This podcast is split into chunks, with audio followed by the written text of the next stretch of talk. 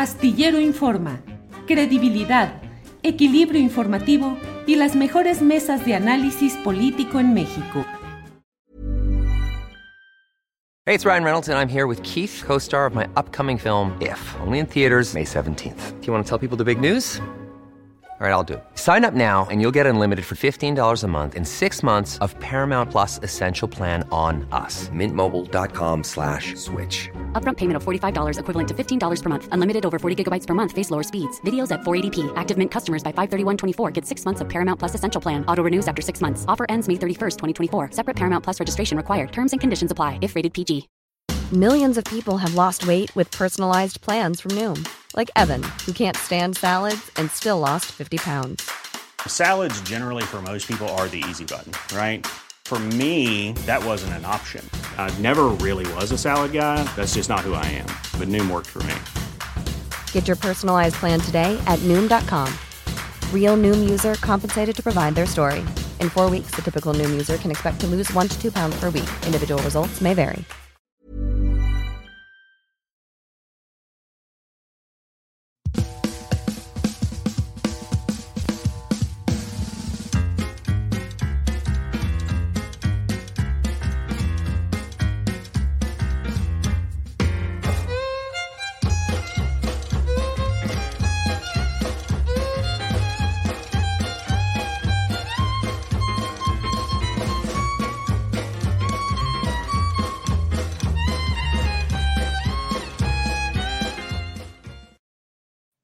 La una de la tarde, la una de la tarde en punto y ya estamos aquí en Astillero Informa. Muchas gracias por acompañarnos en este jueves 26 de octubre de 2023. Gracias, tenemos como siempre información, análisis, debate y damos las gracias a todos quienes llegan para incorporarse a este proceso informativo desde diferentes partes del país y del extranjero. Muchas gracias y entramos de inmediato con la información del día. Así es que está con nosotros Alex Fernanda, a quien saludo como siempre. Buenas tardes, Alex.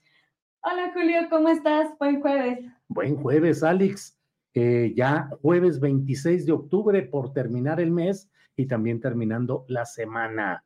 Eh, ¿Qué tenemos en este día, Alex Fernanda, por favor? Julio, pues la situación en Guerrero sigue complicada. Hoy en la mañanera, la secretaria de Seguridad y Protección Ciudadana Rosa Isela Rodríguez ha informado acerca de pues, las afectaciones que se han dado por el huracán Otis. Lamentablemente hasta este momento se reportan 27 personas que perdieron la vida y cuatro más están desaparecidas.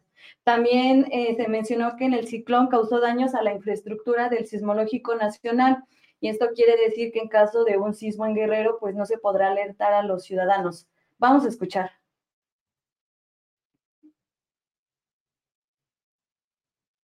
Tierra sobre Guerrero a 205 kilómetros al nor-noreste de Acapulco y ya para las 13 horas Otis es baja remanente. Se realizan recorridos actualmente las afectaciones de daños tras el impacto del huracán Otis, de lo cual las principales afectaciones son en el sector carretero, seis cierres carreteros por caída de árboles, de deslaves y desbordamientos de grupos de agua. En coordinación con, la, eh, con Protección Civil, em, envió ya médicos, enfermeras para atender la emergencia y se están preparando más cuadrillas para los temas de conservación y mucho abasto de medicamento. En caso de que hubiera un sismo próximo a los sensores afectados, no se podría emitir un aviso de alerta sísmica. Lamentablemente se recibió el reporte por parte del gobierno del estado eh, y del gobierno municipal del el reporte de 27 personas fallecidas y cuatro desaparecidas Por otro lado, la gobernadora Ebony Salgado se hizo presente en la conferencia de prensa matutina a través de una llamada telefónica. Dijo que están trabajando a marchas forzadas para poder restablecer la comunicación y que ya se va a llevar a cabo el proceso para evacuar a los turistas. Escuchemos. Nuevamente ya están trabajando a marchas forzadas para restablecer todos los servicios eh, de electricidad, eh, de internet. Ya aquí en una parte de Acapulco eh, hay también ya internet, hay luz y se está trabajando rápidamente en restablecer todos los servicios. Gracias al apoyo de SICT, de, también SICAEC, pues está trabajando y la autopista ya se encuentra abierta. Eh, únicamente con reducción de carriles en algunos tramos, pero eh, ya hay conectividad. Entonces, eh, los servicios de telefonía, pues algunos también ya están funcionando. Irles a los visitantes que por parte del gobierno del estado, el día de hoy iniciamos con 30 o 40 camiones que van a estar de manera diaria fuera de los hoteles para iniciar con el proceso de evacuación a quien deseen hacerlo a sus diferentes destinos. Andrés Manuel López Obrador anunció que 500 servidores de la nación van a acudir a la zona afectada para poder hacer un censo y ayudar a las personas afectadas por el huracán Otis. Además, anunció la creación de un programa para apoyar a las personas que perdieron sus bienes. Escuchemos. Estuvimos ayer en Acapulco, tardamos en llegar por la situación de la lluvia, de los remanentes de el huracán. Se va este grupo de la Secretaría de Bienestar a cargo de Ariana Montiel para hacer un censo casa por casa, acompañado este grupo con elementos de las Fuerzas Armadas para ver las viviendas destruidas, afectadas, pequeños negocios y vamos a apoyar con un programa de construcción y mejoramiento de vivienda a todos los afectados. Lo mismo a los pequeños eh, comercios. Eh, se va a apoyar a pequeños productores, a los que perdieron tus cosechas y va a, estar también la financiera para el bienestar, eh, Rocío Mejía. Vamos a escuchar qué dijo el presidente López Obrador sobre el Fondo de Desastres Naturales. El Fonden era como una caja chica o muy grande, no tan chica, de los políticos corruptos eso no le llegaba a los afectados, era pura publicidad. Todo el mundo hablaba de eso porque eh, era como repartirse un botín cuando había una desgracia. Había un grupo en el gobierno anterior de proveedores exclusivos. Todo este fondo lo manejaba la Secretaría de Gobernación y está probado que se robaban el dinero. Por eso desaparece esta oficina para la tranza, pero no los fondos, no el dinero, al contrario, se protege el dinero y se hace a un lado a los corruptos. ¿Por qué también en los medios de información de manipulación se habla tanto del Fonden porque también recibían dinero.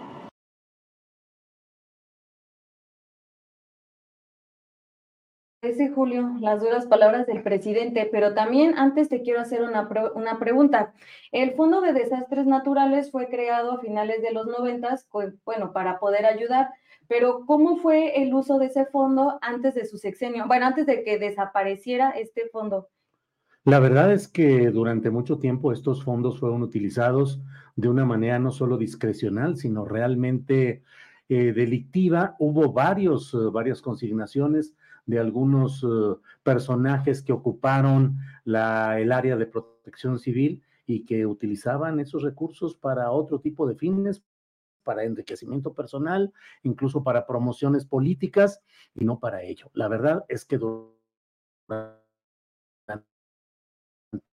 de largo tiempo los políticos eh, pues virtualmente se frotaban las manos cuando veían una desgracia así, iban a llegar recursos de los cuales al amparo de las exigencias del momento y de lo que se estaba viviendo, pues no podían rendir cuentas porque decían, pues quién nos va a firmar, en qué momento, en qué circunstancia, repartimos el dinero, ya se entregaron los bienes, ya se hizo todo y siempre quedaba la misma circunstancia de que la gente no recibía esos apoyos, recibía migajas, mientras el grueso del dinero se quedaba con los políticos operadores de este tipo de programas. Alex. Y Julio, ¿cómo ves que hay diversos personajes de la política que también pues se han agarrado de la desaparición del Funden para pues para atacar en esta situación que ha sido muy complicada para las personas que habitan en Guerrero y las que se encontraban ahí? ¿Qué te parece esta oleada de pues de comentarios que se han dado por justamente alrededor del Fonden, de la desaparición del Fonden? La verdad es que están desquiciados y literalmente desquiciados o desquiciadas.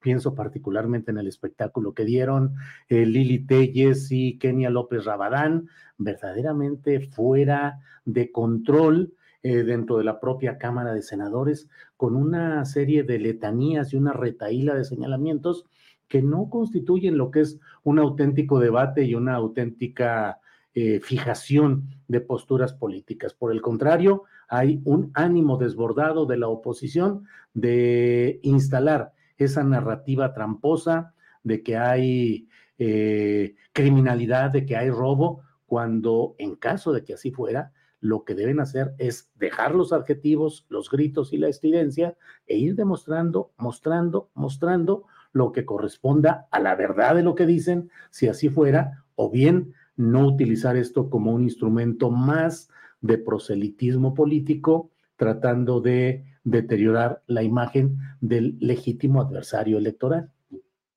Pues Julio, vamos a estar pendientes a lo que vaya ocurriendo en Guerrero. Ya saben, toda la información en julioastillero.com. Eh, y si quieres, vamos preparando la primera entrevista. Sí, nada más eh, comentar que eh, son mil los servidores de la nación ah. que van rumbo a, a Acapulco. Salieron los primeros los 500 y ya van llegando, dijo el presidente, que en la tardecita de hoy, si no me equivoco, llegarían los otros 500 mil, van a ser mil servidores, Alex. Muy bien. Hago la corrección, van a ser mil servidores de la nación. Muchísimas gracias, Julio. Y aquí seguimos pendiente. Vamos con la primera entrevista. Muy bien, adelante, muchas gracias.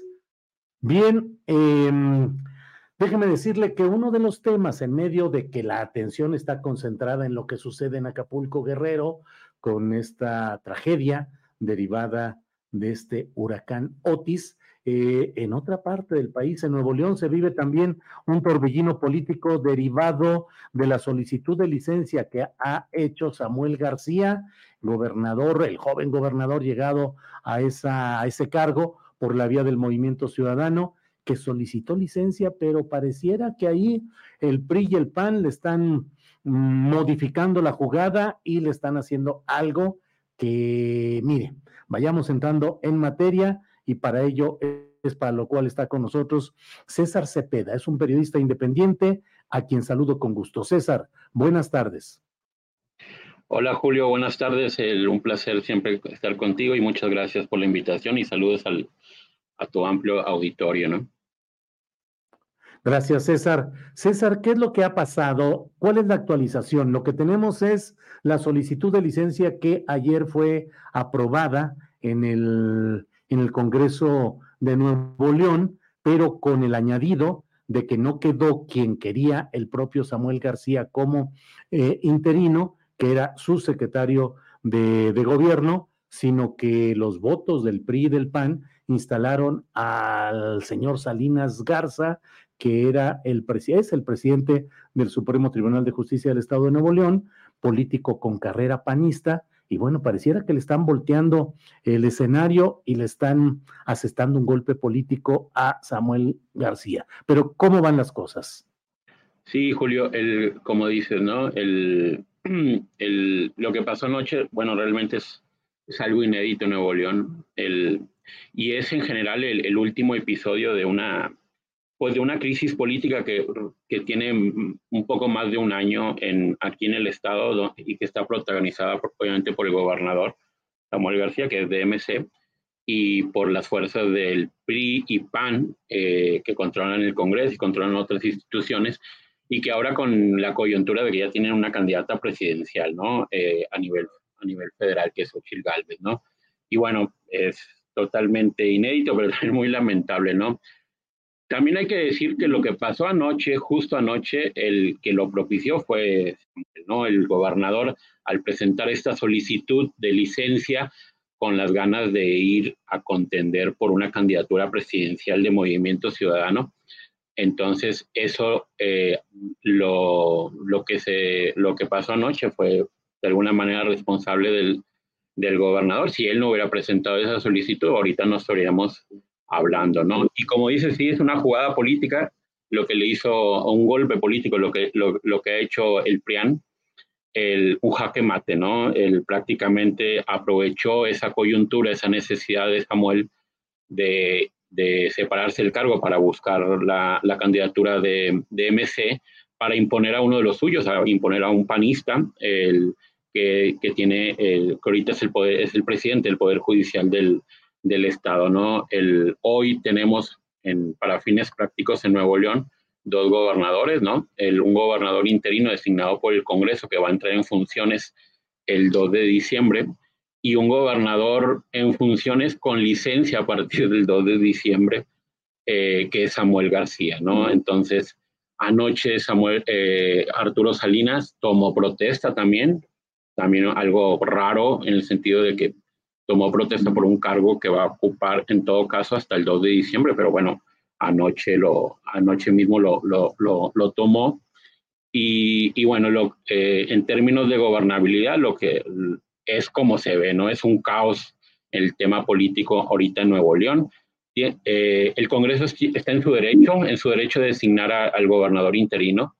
El, así está establecido en la, en la, en la Constitución, pero el nombramiento así preciso de Arturo Salinas, eh, que es presidente del Poder Judicial, el, ahí eh, hay un tema de impedimento legal, ¿no? Es, es como si el Congreso, de alguna manera federal, nombrara a Norma Piña, ministra de la presidenta de la Corte, nombrara sustituir a AMLO en una ausencia que tenga, ¿no? Así de, ese nivel de la desproporción y la ilegalidad, ¿no?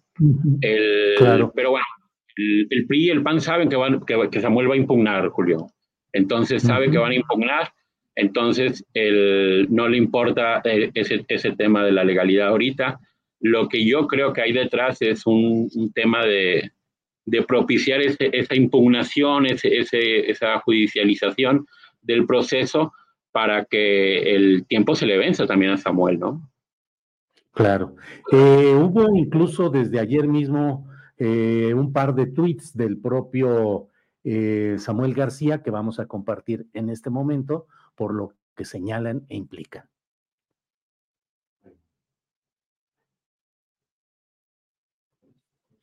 Bien, eh, vamos, vamos a avanzar con, con, el programa. Están estos, estos mensajes que puso ayer, otros que colocó hoy, y ya tomó posesión el, el gobernador eh, César Cepeda, el gobernador eh, interino que habrá de instalarse hasta el 2 de diciembre, pero es una manera de decirle a Samuel García, ya estamos aquí, ya está este gobernador designado, sustituto o interino para el 2 de diciembre. César. Sí, el, tomó anoche eh, protesta.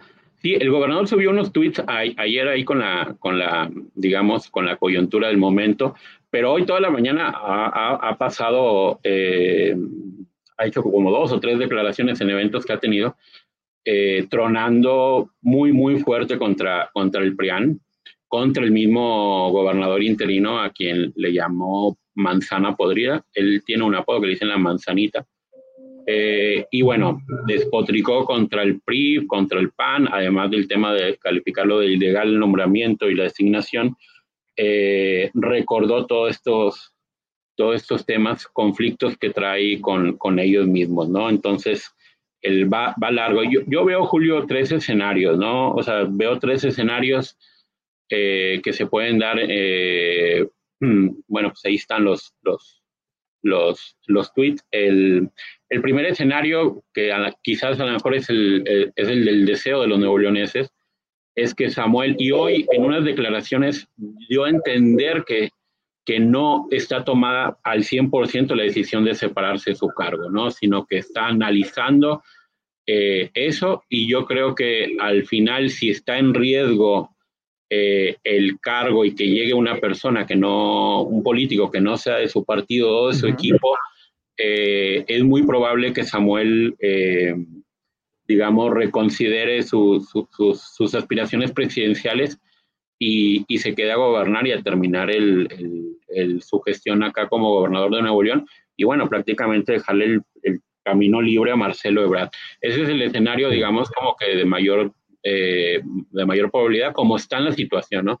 El otro es que entre a un tema de impugnación, que eso eh, va a pasar. Ya hoy, hoy en el, acaban de anunciar, creo que en una, en una hora van a presentar un juicio político en contra de Arturo Salinas, la bancada de MC, por un tema de, no sé si vaya a, vayan a, denunciar eh, abandono de funciones o usurpación de funciones, no sé en qué términos, pero bueno, van, a ir en contra de, José, de, Arturo Salinas, el, gobernador interino, y, en su, y el gobernador ha dicho que va, va a recurrir a la corte, ¿no? Ese es el tema de una judicialización que yo creo que ahí el tiempo corre en contra de, de Samuel García, porque hay que recordar que el 3 de diciembre, el, bueno, el 2 de diciembre, él tiene que estar separado formalmente de su cargo para cumplir con el requisito constitucional para ser candidato presidencial. Y un tercer escenario el, el, es, ahorita que yo creo que no hay condiciones, pero bueno, al final esto es política, es que se, den, eh, se dé una negociación, una, una negociación entre las fuerzas. Eh, Hoy el presidente Andrés Manuel López Obrador, eh, dentro de la coyuntura esta de, Guerrero, anunció que viene el sábado a Nuevo León, viene a visitar el tema del cuchillo y algo de cadereita, creo que dijo, coincide con el informe del, gobernador Samuel García, es un respaldo público muy, muy, muy fuerte y quizás eh, puede establecer una ruta de, negociación o abrir una negociación con el PRI y el PAN para que Samuel se pueda ir, porque yo creo que ese es el interés eh, del, partido Morena de que Samuel pueda estar en la boleta e incluso del, presidente. Y, el, y bueno, se, se, se dé una negociación el, para que incluso poner al, gobernador que quiere Samuel, pero en cambio, bueno, ceder algunas posiciones, algunas cosas que están ahí, eh, que el PRI y el PAN han, han, pedido, ¿no? Está pendiente el nombramiento del fiscal general del Estado, Julio. Está pendiente un fondo de 2.500 millones de pesos que está congelado, que es un fondo para municipios, obviamente municipios gobernados por, por el PRI y el PAN. Eh, y bueno, muchas cosas más, pero en, principalmente esos son los, los temas que están pendientes. Y algunas carpetas, eso hay que decirlo, carpetas de investigación que ha abierto la Fiscalía General de, de la República en contra de actores políticos de, del PRI y del PAN. Sí, César, pues muchas gracias por esta actualización informativa, por el análisis, las perspectivas y vamos a ver cómo sigue todo este tema. Por esta ocasión, muchas gracias, César Cepeda, y seguimos en contacto. Gracias. Muchas gracias, Julio, por la invitación. Saludos al auditorio. Gracias, igualmente. Hasta luego. Bien, pues la verdad es que es eh, un tema muy complicado el que se está viviendo en Nuevo León. Déjeme dar mi punto de vista. La verdad es que creo que lo que está sucediendo en Nuevo León es eh, la controversia entre un poder muy mediatizado, muy explosivo en declaraciones y en actitudes como es el de Samuel García con su esposa Mariana Rodríguez, que es impulsora fundamental de este proyecto y de este personaje, Samuel García, ante una realidad política en la cual el PRI y el PAN mantienen el control del Congreso del Estado. De tal manera que Samuel García quiso hacer una jugarreta jurídica que obviamente no podía avanzar, o al menos ya iremos viendo qué es lo que se resuelve en tribunales.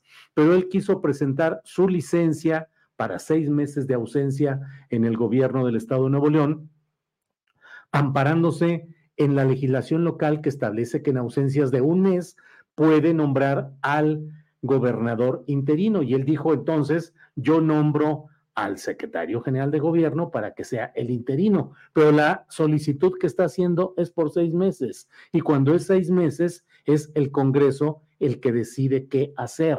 Y en, ese, en esa aparente jugada político-jurídica de Samuel García, el Congreso le preguntó, ¿por cuánto tiempo está solicitando concretamente esta licencia? Para entonces decir si procedía 30 días y Samuel García nombra al interino o seis meses y es el Congreso el que nombra al interino. Total que el Congreso de una manera pues en la marrullería política que se da en todo esto, dijeron, pues te tomamos la palabra y si te vas seis meses, pues entonces nosotros nombramos al sustituto y nombraron a un eh, personaje con antecedentes panistas, tres ocasiones ha sido eh, diputado por el Partido Acción Nacional, fue director general jurídico del Comité Nacional Panista y ahora preside el Tribunal de Justicia de Nuevo León. Entonces, y luego lo hacen rendir protesta hoy cuando la toma de posesión será hasta el 2 de diciembre. Pero desde hoy, para tratar de cerrar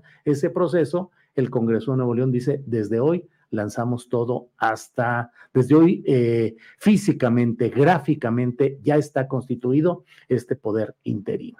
De ahí pues que viene una serie de circunstancias de enredos, de concurrencia ante los tribunales. Iremos viendo qué es lo que sucede en este ámbito. Bueno, pues eh, esto he querido comentarle fundamentalmente en este tema de Nuevo León. Por otra parte, en el tema de mm, lo que está sucediendo en el, en el tema del huracán y de Acapulco, la verdad es que está siendo muy preocupante la manera desbordada en la cual están actuando varios personajes de oposición que están, pero ¿sabe qué? Se me olvidó poner los tweets referentes a lo que dijo, a lo que señaló el propio Samuel García. Mire, ahí está uno de ellos que ahí lo puede usted leer concretamente en lo que él va señalando.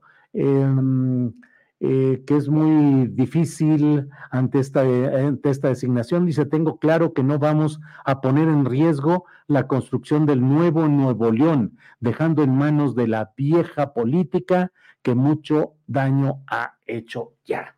No le voy a dar mi gobierno y el Nuevo León, Nuevo Nuevo León y su mejor momento al PRIAN jamás, es lo que dice en esencia este personaje. Luego puso otro, otro que dice así. Ah, este es, eh, bueno, pues ahí está en lo que menciona todo este tipo de cosas. Bueno, y tenemos otros tweets, ¿no? Bien, eh, pues entonces vamos a seguir adelante con eh, lo que se refiere a este tema.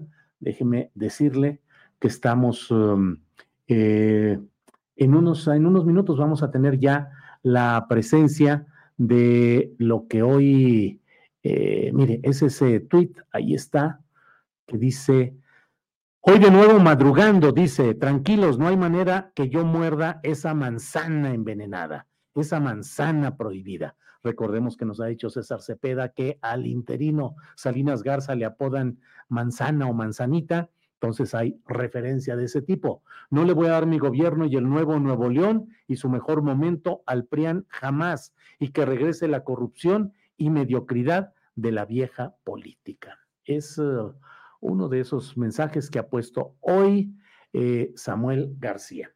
Bueno, pues vamos a seguir adelante. En unos minutos más vamos a tener una entrevista con la periodista Anabel Hernández, con Anabel Hernández para platicar acerca de lo que está sucediendo eh, en el tema de una entrevista que se ha realizado eh, con este personaje, el Minilic, Damaso López, que es hijo de aquel personaje que le decían el Lic, el licenciado, que era del mismo nombre y primer apellido, Damaso López, pero que era subdirector de la cárcel de la cual se fugó en primera instancia el Chapo Guzmán. Y dado que este subdirector, el LIC, se incorporó a las filas del Chapo Guzmán y tuvo preponderancia y fuerza ahí, también su hijo, el mini LIC, es decir, el hijito del LIC, el mini LIC, fue... Eh, escalando y organizando su propio grupo, eh, y entraron en choque con los propios Chapitos, los herederos de Joaquín Guzmán Loera. Eh, este Minlik fue detenido en Estados Unidos, bueno, fue y se entregó por allá, eh, y luego ya está libre, a pesar de que, entre otros oh, datos y detalles, tiene las acusaciones referidas a eh, al asesinato. Fue el autor intelectual, fue quien ordenó el asesinato de nuestro compañero Javier Valdés, que fue corresponsal de la jornada y eh, columnista y reportero en Río 12 de Sinaloa.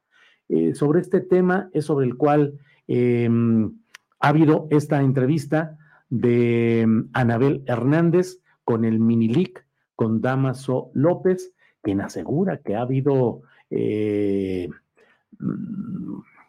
cohechos, entrega de dinero eh, a favor de Omar García Harfuch, entre otros personajes.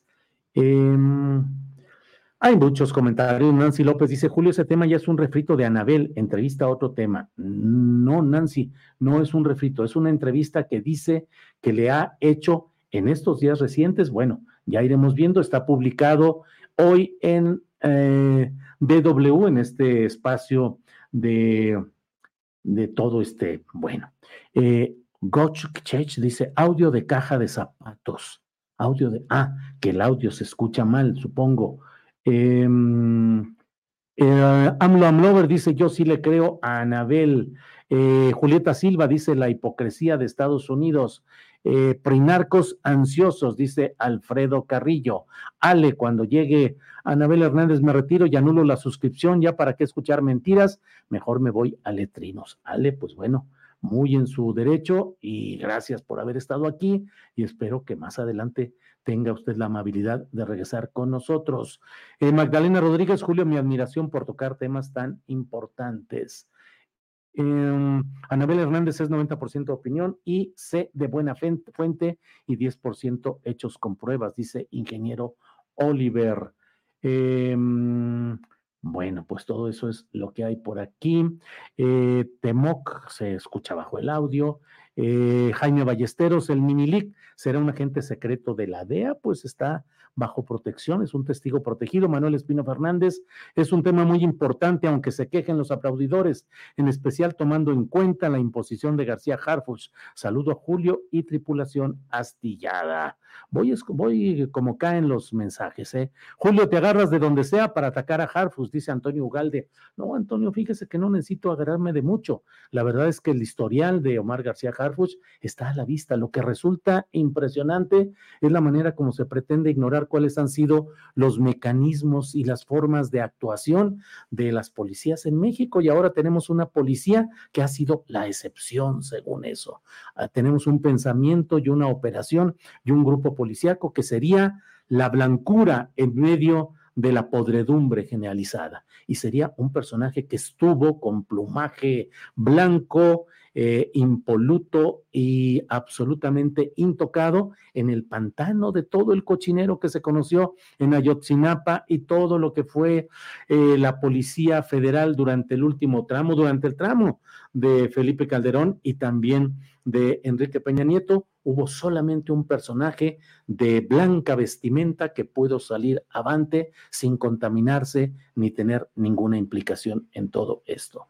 Entonces, bueno, pues vamos a Vamos a ver qué es lo que hay por aquí.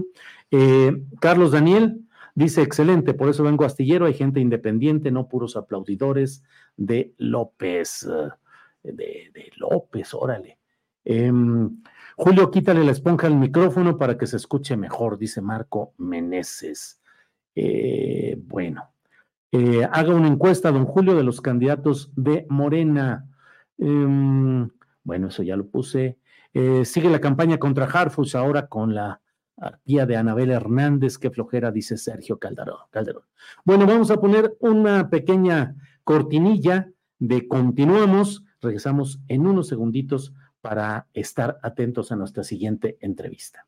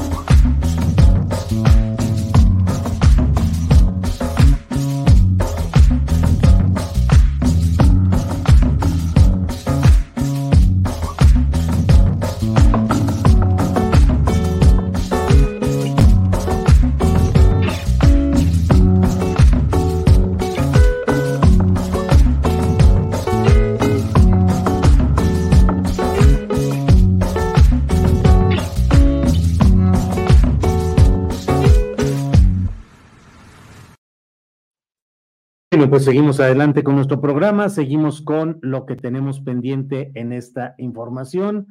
Eh, desde luego tenemos eh, eh, todo lo referente a lo que ha estado sucediendo en, en, en, Acapulco. Guadalupe González López nos dice, los de la oposición solo buscan cualquier pretexto para ensuciar, no les importa a la gente ni nada, solo sacar tajada de lo que se pueda. Em, bueno, déjeme estar atento a estas... Eh, astilleros, como siempre, oportuno y verás, con respeto, escucharemos a Anabel Hernández, dice Francisco Navarrete. Sí, lo malo es que tiene problemas técnicos o de horario.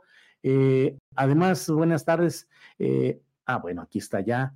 Anabel escribió en Deutsche Well que AMLO se estaba quedando solo y es de los presidentes más populares. También escribió que Susana Harp era hija de Harp Elú y es su tío. Em, además de la difamación de un asesino, supongo que Anabel tiene pruebas documentales.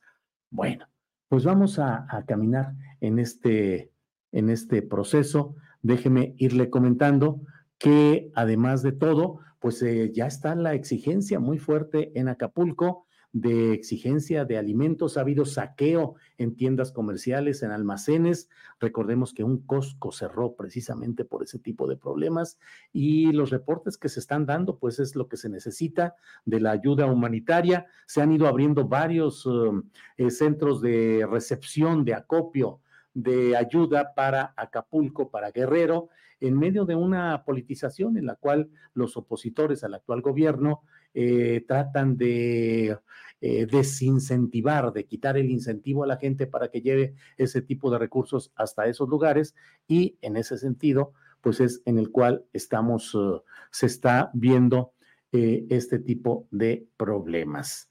Permítame un segundito. Mm, mm, mm, bueno, por otra parte, le comento también que en el Senado de la República se han estado produciendo una serie de deserciones, de problemas, de choques que resultan muy indicativos de los tiempos políticos que se están viviendo. Por una parte está Lucy Mesa, la senadora todavía de Morena, que no fue incluida en las encuestas de Morena para elegir eh, a la coordinación virtual candidatura al gobierno del estado de Morelos. Eso ha llevado a Lucy Mesa virtualmente a estar ya con los dos pies fuera de Morena. No lo ha anunciado aún, pero su propósito es eh, con su grupo y con su gente buscar salir de Morena. Todo esto en el marco de lo que se ha señalado como una serie de maniobras para proteger a eh, Cuauhtémoc Blanco, el todavía gobernador, eh, ahora morenista, aunque llegó por el Partido Encuentro Social, gobernador de Morelos, a quien en los planes de Morena en la Ciudad de México se busca, y él asegura que ya tiene el compromiso hecho, de que va a eh, participar como candidato a algún puesto de elección popular en la Ciudad de México. Primero dijo que buscaría ser jefe de gobierno, vio que no había ninguna posibilidad y ahora busca ser diputado, senador o alcalde de la Cuauhtémoc, diciendo que la Cuauhtémoc debe ser para Cuauhtémoc. Lo cierto es que en el mal gobierno de Morelos, un gobierno pésimo, lleno de un equipo cercano, familiares, el medio hermano de Cuauhtémoc, que es el presidente de Morena en el estado, tiene los manejadores de sus intereses profesionales y comerciales metidos al negocio de la política, en este caso específico de Morelos, y está siendo muy protegido para que no le impacten indagaciones, investigaciones y acusaciones. En ese mismo esquema es en el cual se está viendo esta circunstancia de lo que allí está sucediendo. Bien, vamos, nos queda poco tiempo, pero vamos, vamos ya con Anabel Hernández. Anabel, buenas tardes. Estimado Julio, buenas tardes y buenas tardes al auditorio. Gracias, Anabel. Anabel, leí hoy una publicación tuya en la cual hablas de un encuentro que tuviste con el Minilic, con Damaso López, en el cual, entre otros temas, te habría hablado del hecho de que hubo sobornos, cohechos hacia Omar García Harfuch. ¿Qué hay sobre esto, Anabel? Bueno, eh, Julio, antes que nada explicar al auditorio que este narcotraficante eh, Damaso López, alias el Minilic, fue parte de la cúpula del cártel de Sinaloa, incluso a su corta edad. Eh, es hijo de Damaso López Núñez, que era brazo derecho de Joaquín Guzmán Loera, el Chapo este hombre le constan muchos eventos, muchos actos de lo que ocurrieron eh, ahí dentro del cártel mientras él formó parte. Y recordarás que después hay una ruptura entre los chapitos y él y, él y su grupo con su padre cuando el Chapo Guzmán es, es, es extraditado. Este hombre va y se entrega a la justicia en 2017. Ahí hace un acuerdo de culpabilidad, le dan cinco años de prisión, desde el año pasado está libre y hoy en este momento su calidad es de testigo colaborador del Departamento de Justicia. ¿Por qué lo digo? Porque es tan creíble sus afirmaciones que su testimonio es una de las bases por las cuales el Departamento de Justicia solicitó la extradición de Ovidio Guzmán López, alias el ratón, y se la, se la entregaron, como bien sabemos, el 15 de septiembre pasado. Este es el contexto de las revelaciones que hace este sujeto y son revelaciones eh, realmente pues bastante, bastante delicadas que debo decir yo me tomé la tarea de eh, verificar. Comenzamos por una parte. El primero de octubre le hago esta entrevista y él revela que eh, durante el cateo que se hace, quien detiene a Damaso López em, Núñez, el padre, el licenciado, en la Ciudad de México fue la Agencia de Investigación Criminal de la PGR en 2017 cuando Omar García Harfuch era el titular. Bueno, durante estos cateos, durante esta detención, le robaron a Damaso López Núñez dos millones de dólares. Una parte en el departamento que estaba él y su esposa en la colonia Anzures y otra parte la que tenía como una especie de secretario en un cateo que hace la AIC en Azcapotzalco. Y lo que señala eh, el Minilic es que a través de informantes de la Agencia de Investigación Criminal pudieron saber que ese dinero se lo robaron. O sea, no es un dinero que dijeras es un decomiso y lo presento en la PGR ya cuando estoy presentando al acusado. No, se lo robaron, se lo embolsó la gente de eh, eh, Omar García Harfuch y Omar García Harfuch, de acuerdo a la afirmación del Minilic. Otra cosa que señala es que Omar García Harfuch habría recibido, recibió, según Minilic, al menos 600, 800 eh, mil dólares de sobornos por parte de los chapitos para que hiciera esta detención. Lo curioso es que antes de que Omar García Harfuch detuviera al licenciado, había intentado cobrarle sobornos. De acuerdo al mini leak, había Omar García Harfuch buscado un contacto con eh, Damaso López Núñez, alias el licenciado, para ofrecerle protección a cambio de una suma de dinero. Eh, Anabel, entrevistaste al Minilic a Damaso López a principios de octubre en Estados Unidos. Es correcto, es en Estados Unidos porque él en este momento está bajo libertad condicionada, ya purgó su condena, está bajo libertad condicionada, pero está como testigo colaborador. Ahí, ahí es donde tiene que estar, en Estados Unidos. Em, vi en otra información de una entrevista que dicen que va a salir el sábado con un periodista independiente, algunas fotografías en las cuales se ve esta persona, el propio Damaso López. ¿Tú vas a publicar algún tipo de grabación, de fotografía, algún otro testimonio, Anabel? El día de mañana, viernes y sábado, estaré publicando en el periódico Milenio eh, ya todo el contenido mucho más amplio de esta muy interesante eh, entrevista que da el Minilic, porque habla justamente de las entrañas del cártel de los Chapitos, que hoy por hoy, de acuerdo al gobierno de Estados Unidos, es la facción más importante del cártel eh, de, Sinaloa, eh, se, les, responsabiliza de esta producción masiva de fentanilo que tantas personas están asesinando en Estados Unidos y también habla pues de otros temas que, que bueno, serán publicados el día sábado. Eh, son temas realmente importantes, eh, álgidos, que creo que será importante que la ciudadanía conozca. Anabel, eh, se habla de que en estas declaraciones del propio Minilic señala que hubo financiamiento de Joaquín Guzmán eh, hacia Peña Nieto, em, pero que eh, en el momento, perdón, hacia el PRI, pero que por otra parte los hijos, los chapitos, habrían optado por financiar a Morena en busca de su propio camino. ¿Algo de eso está entre lo que te platicó? Sí, sí es parte de lo que, de lo que me reveló eh, Damaso, Damaso el Minilic, sí. Em, esta persona, sus testimonios, eh, Anabel, ¿cómo entran procesalmente al ámbito del gobierno de Estados Unidos? ¿Son pruebas? ¿Pueden generar acciones judiciales? ¿Qué es lo que puede suceder con estas declaraciones de un personaje que con el contexto que has dado, sus declaraciones tienen pues un valor probatorio?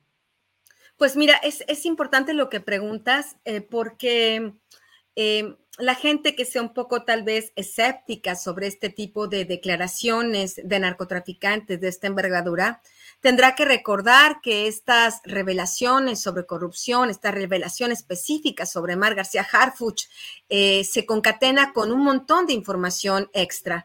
Por ejemplo, yo pude corroborar con agentes de la DEA que estaban en funciones en aquellos años cuando Omar García Harfuch era titular de la Agencia de Investigación Criminal.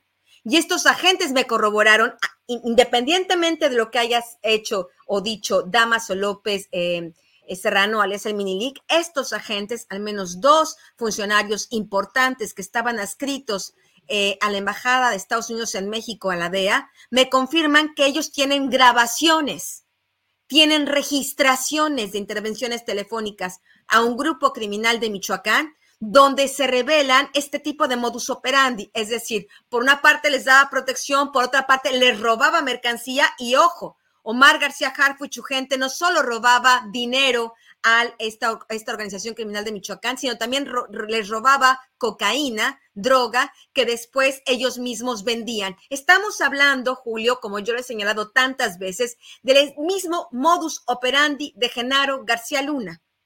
Cuando uno concatena, cuando uno arma el rompecabezas de lo que es Omar García Harfuch, están las declaraciones de Minilic, están las afirmaciones y estas grabaciones que tiene la DEA, están los exámenes de control de confianza, de los cuales tengo copia, y ahora el señor Omar García Harfuch dice que no existen, pero están aquí, está su firma, está hasta su huella digital en los, en, los exámenes de control de confianza que él reprobó, ahí está su huella digital. No sé si se alcanza a ver. Y eh, ahí es donde, eh, en este examen de control de confianza que le hacen en el 2008 y, y 2009, si no me equivoco, y 2012, los reprobó, porque en el detector de mentiras este señor eh, muestra claras muestras de mentiras y engaños cuando le preguntan sobre sus vínculos con la delincuencia organizada. Es decir, es todo un modus operandi, es toda una carrera policíaca constante donde hay estos, estas graves irregularidades. Por eso creo que es importante este testimonio que da Damaso López Núñez. Y evidentemente, si estamos hablando ya aquí que la DEA tiene, además del testimonio de Damaso, tiene grabaciones donde se implica directamente a Omar García Harfuch en actos delincuenciales, en actos de robo de mercancía y venta de mercancía, ahí estamos hablando que son dos cosas que seguramente, y esto no lo sé y tampoco quiero caer en la obstrucción de la justicia de las investigaciones que se puedan estar dando en Estados Unidos, pero es evidente que son dos cosas que tarde que temprano tendrán que sumarse. Yo lo había comentado desde hace mucho tiempo, Julio, y, bueno, lo había comentado y lo repito, pretender que este sujeto, con estos, con estos señalamientos del mini con estas afirmaciones de agentes de la DEA, de oficiales de la DEA, con estos exámenes de control de confianza, con los documentos que hay sobre él, sobre Ayotzinapa, que él estaba ahí, que estaba jefe de la, de la base de, eh, de, la Policía Federal en Guerrero, que toda su gente ahí está involucrada en el narcotráfico. Bueno, estamos hablando de un cuadro documentado y muy completo donde el, el testimonio de Minilic se suma. Esto es lo que quiere Morena, esto es lo que quiere el presidente. Entonces ahí ya estando el juego tan claro, es ahí donde el ciudadano se tiene que preguntar, ¿y entonces qué es Morena? ¿Y entonces qué representa Claudia Sheinbaum? ¿Y entonces qué es lo que se está jugando para el 2024? ¿Es solo la Ciudad de México ¿O es que la Ciudad de México se ha convertido en una oficina alterna importantísima para los chapitos, donde incluso pasan largas temporadas en antros, fiestas con toda la protección? Anabel, eh, siempre he señalado la importancia de tus trabajos periodísticos, los libros que has publicado, los momentos en los cuales una gran parte de la opinión pública celebra y aplaude las revelaciones y los hechos que has ido señalando. Ahora hay, una, hay un oleaje distinto. El chat está lleno de gente que dice pruebas, pruebas, eh, no es cierto, no está. Está la huella digital, o sea, está la huella digital, o sea, no sé qué más pruebas pueda yo presentarte que la huella digital del examen, donde el polígrafo él miente cuando le preguntan sobre eh, su involucramiento con el crimen organizado. Está la firma, esta es la firma de Omar García Harfuch, esta es su huella digital. Mm, eh, ahí, ahí la. Ay, Dios, entonces, ahí. Más ahí, ahí, ahí, ahí, su huella digital. Y están los resultados de reprobado, mentiroso y además con un, em, un IQ eh, por debajo de lo, lo, de lo normal. Hay una frase, Julio, si me permites añadir. Hay una frase muy importante en lo que dice Minilik. Hay su carga de ironía porque debo decir que incluso yo le pregunté, entonces, ¿el señor Omar García Harfuch no es Batman? Porque tú sabes que en la propaganda que le han hecho a este policía, ¿no? Dice que superhéroe, que ya sabemos cuáles son sus antecedentes documentados, documentados. Esta declaración de el Minilic solo se concatena y documenta y suma a todo un montón de elementos que hay sobre este sujeto. Bueno, el, el, dice una frase que es imperdible. No solo no es Batman, sino es peor que el Guasón, porque el Guasón al menos es malo y juega como malo. Gente como, como Omar García Harfuch juega como el bueno y es peor por, la, por lo corrupto que es. De eso estamos hablando. Morena no quiere que votemos por Batman, quiere que votemos por alguien peor que el Guasón. Anabel, gracias por esta oportunidad de platicar. Eh, cierro solo en la línea de lo que iba comentándote, eh, heroína del periodismo en unos momentos, ahora una corriente de opinión que te es adversa, que critica. ¿Qué opinas de esos virajes en el oleaje de la opinión pública? Lo hemos platicado antes, Julio. Eh, por desgracia, y esto es parte del, fenómeno del periodismo de investigación que provoca en México y en otras partes del mundo, ¿no? El periodismo de investigación serio, el periodismo de investigación que dice la verdad, es incómodo en todas partes. Uno nunca es reina, nunca, nunca, nunca sale coronado uno como reina de la primavera cuando uno publica estas verdades. No era reina de la primavera en el sexenio de Fox, no era reina de la primavera, ni me interesaba hacerlo en el sexenio de Calderón, ni el del de Peña Nieto, y tampoco aspiro a hacerlo ahora. Ah, yo sigo siendo la misma periodista que documentalmente, con testimonios, corroborando información, puede presentar a la audiencia, puede presentar al auditorio estas verdades. Por supuesto, solo los ciudadanos, solo la audiencia al final, con estos elementos, puede hacerse un criterio, pero que no digan que no se lo dijeron. Nunca podrán decir que yo no dije lo que dije en su momento sobre Genaro García Luna. Bueno, es una responsabilidad de los periodistas decir información en su momento. Yo sobre García Harbuch he estado hablando durante los últimos tres años, no ahora, estos, estos exámenes de control de confianza que él reprobó, no los estoy diciendo ahora porque sea candidato. Yo lo dije hace tres años. Los publiqué en Aristegui Noticias cuando todavía ni siquiera se sabía si iba a ser candidato. No,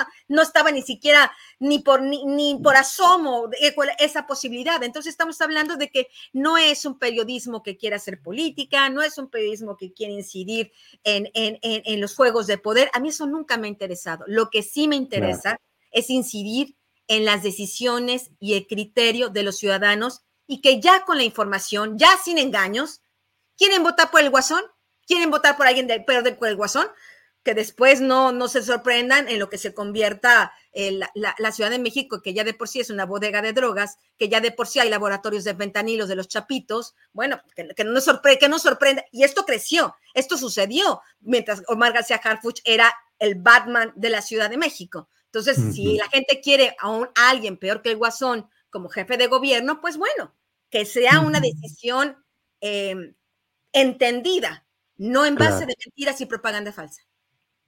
Anabel, te agradezco mucho la amabilidad de que hayas tomado esta llamada, que nos hayas dado un adelanto tanto de lo que estás publicando ya en una columna en este día, como lo que estará mañana y pasado en Milenio. A reserva de lo que desees agregar, gracias como siempre, Anabel. Muchas gracias, Julio, y un saludo al auditorio. Gracias, hasta pronto. Bien, pues es la una de la tarde con 55 minutos. Allí está el adelanto informativo de lo que está publicando ya Anabel hoy mismo y de lo que estará publicado en Milenio en estos días próximos. Eh, pero vamos de inmediato con nuestra siguiente entrevista. ¿Y quién cree que está con nosotros en este momento para decirnos cómo le está yendo? Por allá está ni más ni menos que Temoris Greco. Temoris, buenas tardes. Oye, Julio, ¿Mm? Oye, oye, Julio, ¿qué onda? O sea, yo me, me voy, caen los huracanes y, ya, ya, a ti te llega la, la, la, modernización tecnológica, ¿qué onda? Ah, no, pues es que fíjate que se me eh, chafió mi computadora y vine aquí con Arturo Santillana a pedir posada ah. y me dio chance de estar aquí y ya me voy a abonar aquí todo el tiempo que pueda para estar aquí transmitiendo. Pues bueno, de eso se trata, ni modo. No, pues, pues está súper bien. Ahí, sí. ahí saludas a Arturo. Sí, aquí está enfrente, está Arturo y está Alex, que también te agradecen el saludo. Moris, ¿dónde estás? ¿Cómo estás? ¿Cómo te fue? ¿Cómo llegaste? ¿Qué onda? Pues acabo de, llegar a Jerusalén. Este, Llegué hace 48 horas, un poquito más, y eh, eh, llegué a, Tel Aviv. Yo esperaba pues, problemas porque, porque siempre te, interrogan en el aeropuerto en Tel Aviv y como eh, pues es una situación especialmente delicada, o sea, es yo creo que es la más delicada que ha, vivido el país en muchísimos años, pues esperaba un control más severo y también, pues bueno, que, han estado que eh, han estado expresando su falta de, confort con los periodistas que no están siguiendo la línea que, establece el Estado, que establece el, gobierno de Netanyahu. Pero este, sí, tuve el, interrogatorio, no, no aquí, sino en Madrid, en donde hice la, escala, hasta allá, me, o sea, e, están haciendo estos interrogatorios, revisaron mi equipaje, lo revolvieron todo, o sea, todas las, las camisas planchadas y dobladas, pues quedaron, este, eh, las, las, bueno, las, hicieron bola y bueno, son, son los salvajes, pero, pero bueno, digamos que no me puedo quejar de esto cuando están haciendo lo que están haciendo en Claro, ¿en qué centran sobre todo un interrogatorio de este tipo? ¿Qué te preguntan especialmente o qué tratan de saber? Fíjate que en el, la primera vez que me interrogaron, o sea, yo había estado con una, eh, eh, había conversado con una, con una, con, una, cineasta palestina que por cierto acaba de estar en México, en, para, para DocsMX, pero, pero antes de ir la primera vez hace muchos años, le pregunté, bueno, ¿qué, qué, qué es lo que va a pasar? Y ella me dijo, e, eres periodista, eres mexicano, te van a interrogar y tienes que decir la verdad sí o sí porque te van a, o sea, porque tienen técnicas súper buenas. Y efectivamente, o sea, yo esperaba que me pasaran a un cuartito con dos señores grandotes de, traje que me iban a poner una luz, y no, en lugar de eso era una, una muchacha muy joven, muy, muy, muy sonriente, que me empezó a preguntar, me relajé, dije, dije toda la verdad, pero de pronto me di cuenta de que ya me estaba contradiciendo a pesar de que yo intentaba decir la, la verdad. Después pensé que era parte de la, de la, de la técnica, ¿no? Eh, y, y, y, no, no, pasó nada, o sea, me dio la, la, bienvenida. Ahora, a mí me parece que por la situación también eh, tenían a una persona, una, una, también una chica joven, pero muy inexperta, bastante eh, perdida, repetía preguntas, se le iba la onda, eh, daba por, por, terminado el interrogatorio, y luego de ahí decía, bueno, unas preguntas más, y como seis veces dijo, unas preguntas más, ya, ya hasta, le, hasta era yo el que le decía, unas preguntas más. Pero, pero bueno, este, todo bien. Eh, eh, ya aquí es sorprendente porque, bueno, hoy, hoy esta mañana todavía estaba en, Tel Aviv, tocó una, una alarma de cohete. la gente pues estaba así como que hay otra alarma de cohete, o sea, el, pasó la, la gente no se quería mover, pasó la policía, nos empujó a un refugio, pero todavía alcanzamos a ver cómo arriba del cielo de Tel Aviv reventaban unos cohetes, o sea, los, los interceptores, los misiles interceptores reventaban los cohetes que habían logrado llegar hasta, hasta esta zona. Pero la vida en Tel Aviv parece, o sea, es, es, una, es una playa, la gente anda en, en sandalias, en shorts y camiseta, eh, hay, muy, hay muchísimas eh, motos eléctricas, bicicletas y monopatines, de esos que vas así.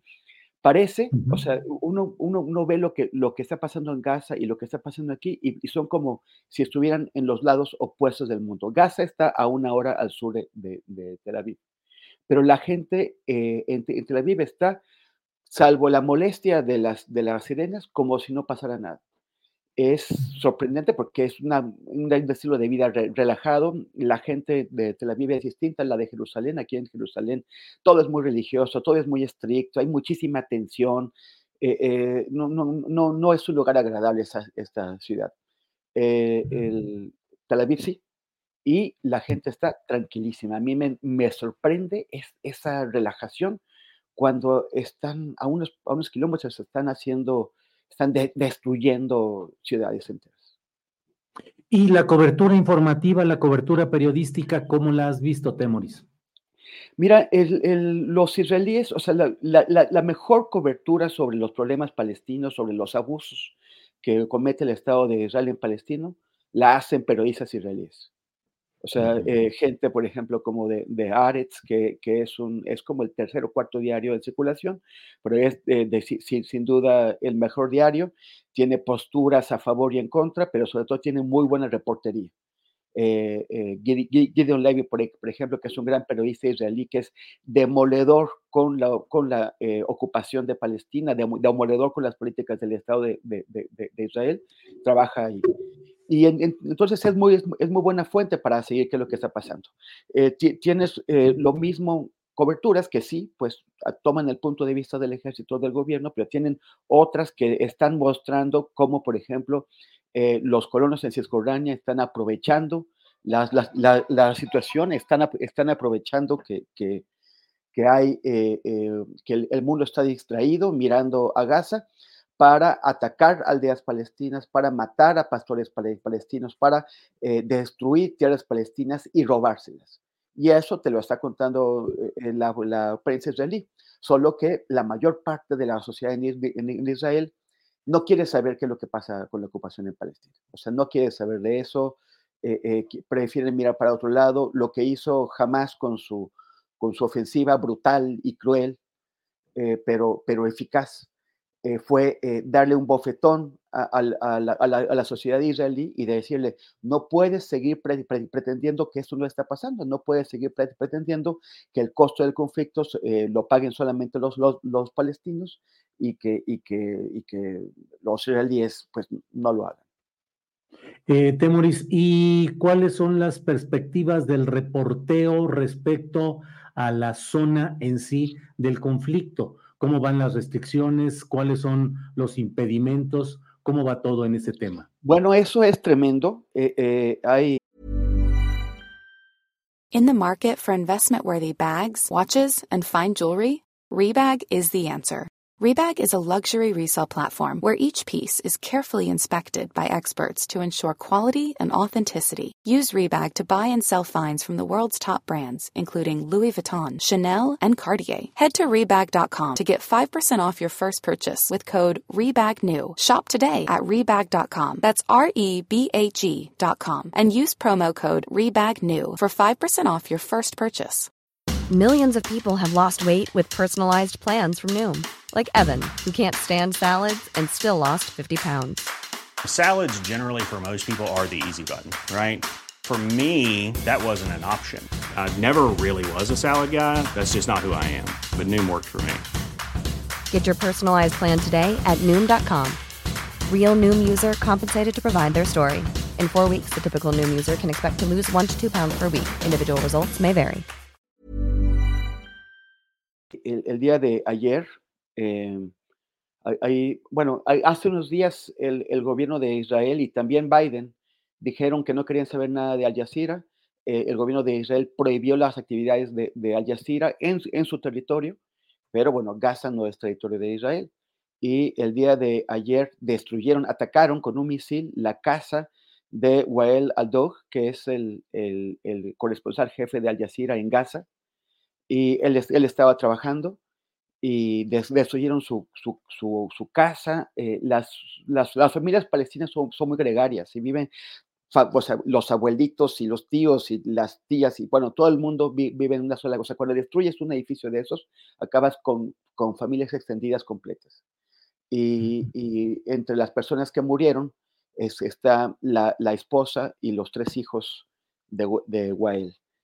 Eh, y, y, y, fue un, o sea, según el sindicato de países palestinos, fue un, un, ataque dirigido. O sea, es la intención de Israel que ya eh, han, han, muerto 24 periodistas desde el 7 de octubre, o sea, esa es una cantidad eh, que, que, no habíamos visto antes, que en, en, en, 19 días morirán 24 periodistas en un lugar, y de, de, los, de los 24, 20 han muerto en Gaza. O sea, es, es como, como si, eh, y, y, los que estamos afuera no podemos entrar en Gaza, o sea, no podemos ni acercarnos. La única fue porque el ejército ha declarado todo, todo los, toda la zona del sur, todo lo que está alrededor de Gaza, es zona militar cerrada. Y eso, eso significa que, eh, que, o sea, que no podemos acercarnos a menos que vayamos en un tour hecho por el ejército. O sea, que el ejército te lleve, te diga qué es lo que ves, te diga qué es lo que no puedes ver. Entonces, ¿qué es lo que va a pasar si, si esto sigue así? Si, si acaban de eliminar a la prensa en Gaza, pues ya no habrá quien nos cuente qué es lo que está pasando adentro de Gaza y ya Israel no va a tener que lidiar con esa información que le molesta tanto de la gente que está muriendo, eh, ya no solamente por, los bombardeos, sino de, sed y de hambre, porque no permiten la entrada de alimentos y agua, además de combustible y electricidad a Gaza. Temoris, pues eh, todo mundo muy atento a tu viaje, a tu estancia, la inmensa mayoría de la gente enviándote saludos y parabienes y deseando que no te arriesgues y que estés con bien. Y bueno, pues la verdad es que todos atentos a tus reportes. Aquí estaremos para el momento en el que tengas oportunidad, siempre dispuestos a recibir tus comentarios y tu información, Temoris. Muchísimas gracias, Julio, y, un, bueno, y, gracias por el apoyo que, que, has, que, has, prestado a esta, a esta eh, co cobertura y también gracias a toda la gente que nos está enviando saludos. Y, y bueno, pues tra tra trataremos de hacer la, la mejor chamba posible. Y en tu propia cuenta de Twitter, eh, bueno, en tus cuentas supongo que están los datos de la cuenta bancaria a la cual se pueden hacer depósitos para quienes quieran apoyar este viaje periodístico que has hecho, Temoris. Así, así es, exact, exactamente. Este, eh, en, en, Twitter y en Facebook estoy, estoy publicando estos. Eh, bueno, cada vez que publico un te texto pongo ahí la referencia a donde pueden encontrar los, los datos para pues echarnos una mano. Esa es una cobertura independiente tiene el apoyo de, de, de, Julio, de Península 3, 360 y ahora también parece que de Global Exchange. Entonces, pues muchísimas claro, gracias. Claro, Temoris.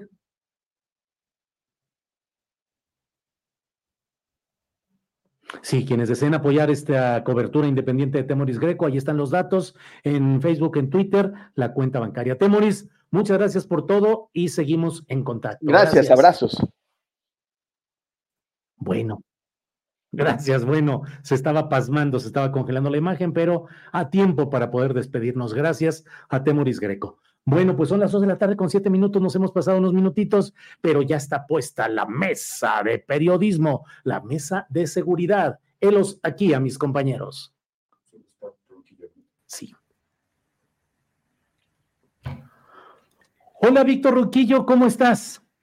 Pues muy contento, Julio, y además, eh, la verdad de las cosas, qué excelente cobertura la de Temuris, qué claridad, qué informaciones. Es realmente un, ejemplo de, de, periodismo crítico, de honestidad. Digo, si antes yo admiraba el trabajo de Temuris y lo consideraba mi amigo, pues ahora doblemente o triplemente excelente cobertura de Temuris.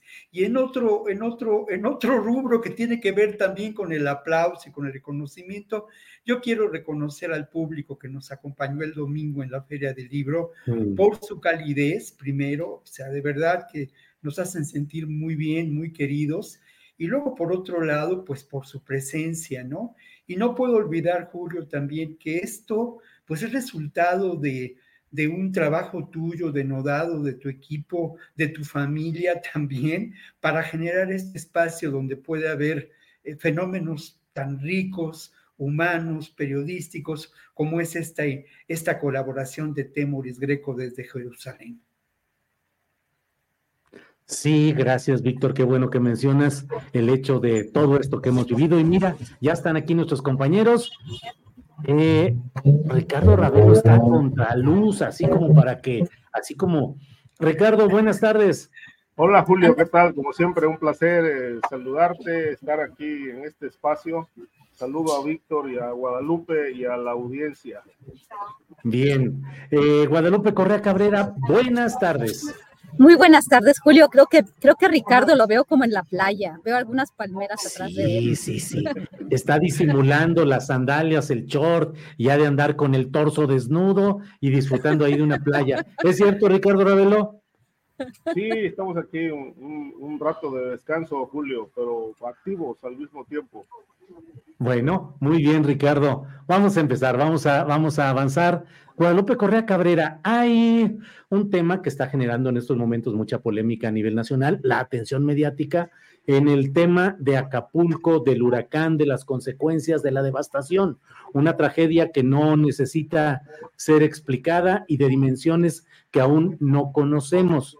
Pero eso también ha generado ya una serie de discusiones y polémicas por el viaje del presidente López Obrador en un vehículo que luego se atascó y que tuvo que ser empujado y finalmente el presidente siguiendo su camino a pie en esa circunstancia y acusaciones de la oposición en el sentido de que no hubo previsión, de que no se informó oportunamente y que no hay fondos suficientes para atender esa tragedia. A lo que voy en el contexto de nuestra mesa, Guadalupe, es que tanto este tipo de fenómenos meteorológicos eh, desbordados pueden generar problemas de seguridad nacional y cuál es el papel de autoridades y de oposición en un momento crítico como este, Guadalupe. Sí, Julio, es muy importante también eh, tomar en cuenta que este tipo de tragedias, eh, pues bueno, a veces no se esperan, inclusive en países desarrollados, y puedo pensar, por ejemplo, en Japón, en lugares donde la infraestructura y el gasto son muy importantes y ellos piensan en todo. Eh, definitivamente, el estado de Guerrero ha sido históricamente un estado con muchas carencias. No quiero con eso tampoco, perdón, o sea, disculpar, bueno, el abandono y al actual gobierno estatal, porque, bueno, Evelyn Salgado, después de esto también, eh, pues se le ha criticado bastante, una persona que no estaba preparada para gobernar, que, que resultó ser la gobernadora, pues solamente por osmosis, porque era hija de quien no pudo ser gobernador, y a quien parece ser que tampoco le importa estar en la política. Se, se, se dicen muchas cosas del estado de Guerrero, de la desatención, de la incapacidad, de la superficialidad de Evelyn Salgado y pues realmente este abandono no solamente es de ahora, sino de siempre. No, eh, se puede muchas veces prever eh, lo que va a pasar con este tipo de fenómenos meteorológicos, de desastres naturales. Sin embargo, el, la situación eh, en muchos aspectos en el Estado eh, no solamente a nivel económico, también en las cuestiones de seguridad, porque también lo que está sucediendo ahorita, pues está dando pie a que se abra una caja de Pandora, ¿no? El tema de la seguridad ha afectado a un lugar que fue pues un pulmón económico por la materia del turismo, que fue la ciudad de Acapulco. Entonces, esto pues ya ahorita ya no es, o sea, ya no es, ya no es lo que, lo que fue antes, el deterioro de una ciudad turística tan importante, de un destino turístico tan importante, debido a la delincuencia organizada, debido a la incapacidad de las autoridades de poder eh, realmente atender a todo esto, es, es, es, es, es muy, muy complejo. Creo que deberíamos de no solamente fijarnos en lo que está pasando, en lo que pasó con el presidente y, y esta este discurso de la oposición eh, no propositivo, criticar eh, de una forma pues bastante pueril, no nos sirve de mucho, ¿no? En realidad se necesita un cambio estructural. Eh, la crítica debe ser mucho más allá de lo que está pasando ahorita y del presidente. Esta crítica, pues muy de, de muy baja calidad de la oposición, cuando hay crítica que se tiene que dar. ¿Qué está pasando en Guerrero? ¿Quiénes son los grupos que están operando? ¿Qué está pasando con el gobierno? ¿Qué está pasando con los gobiernos locales? No solamente a hoy, sino de varios años y no se está atendiendo. ¿Qué está haciendo Evelyn Salgado? ¿Y qué están haciendo los gobiernos locales y con quién están vinculados? Creo que esta falta de atención, esta es una oportunidad para regresar a atender las necesidades económicas y eh, hacer una investigación a fondo de qué es lo que está pasando en ese estado, porque eh, Acapulco es simplemente un pulmón económico, o lo fue, y pues este, es parte de un estado desatendido y con muchas carencias. Bien, Guadalupe, gracias. Eh, Ricardo Ravelo, ¿qué opinas de este tema, lo sucedido? Digo, no en términos meteorológicos, sino la evolución de la discusión política, hubo atención oportuna o no del propio gobierno federal, eh, hay disponibilidad de recursos, esto puede devenir también en una crisis social, es decir, en un hartazgo de la gente frente a algunos hechos. ¿Qué opinas, Ricardo? Mira, eh, como yo lo escribí, Julio, este, Guerrero está a dos fuegos. Está bajo el fuego criminal y pues, no se ha tenido décadas. Y ahora con este desastre de Otis, pues pone de manifiesto que, las autoridades fueron, están rebasadas en ambos, frente a ambos fenómenos, el climatológico y el de la delincuencia organizada. Es decir, eh, el, huracán, el huracán creo que eh, los eh, tomó por sorpresa, porque en efecto no se esperaba que fuera a evolucionar a categoría 5 en tan pocas horas.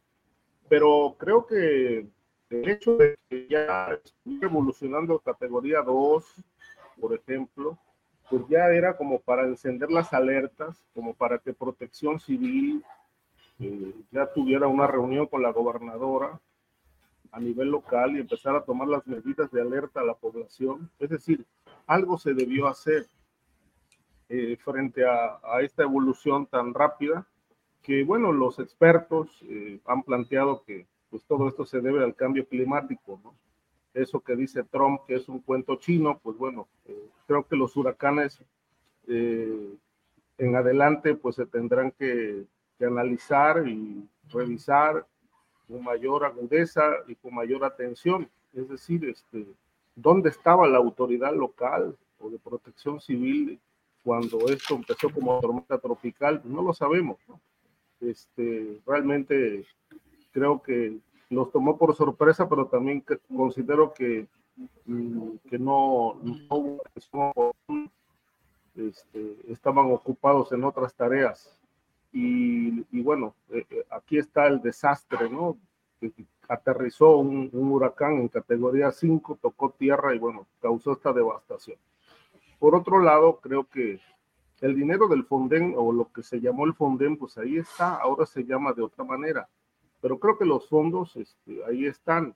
Eh, falta que pues aterricen con la, la celeridad que se requiere y por otro lado, hay muchísima desinformación, es decir, se habla de una veintena de muertos, pero no se han cuantificado daños, este, daños, pérdidas, sobre todo humanas, y se desconoce todavía una cifra de daños en las zonas más marginadas del Estado.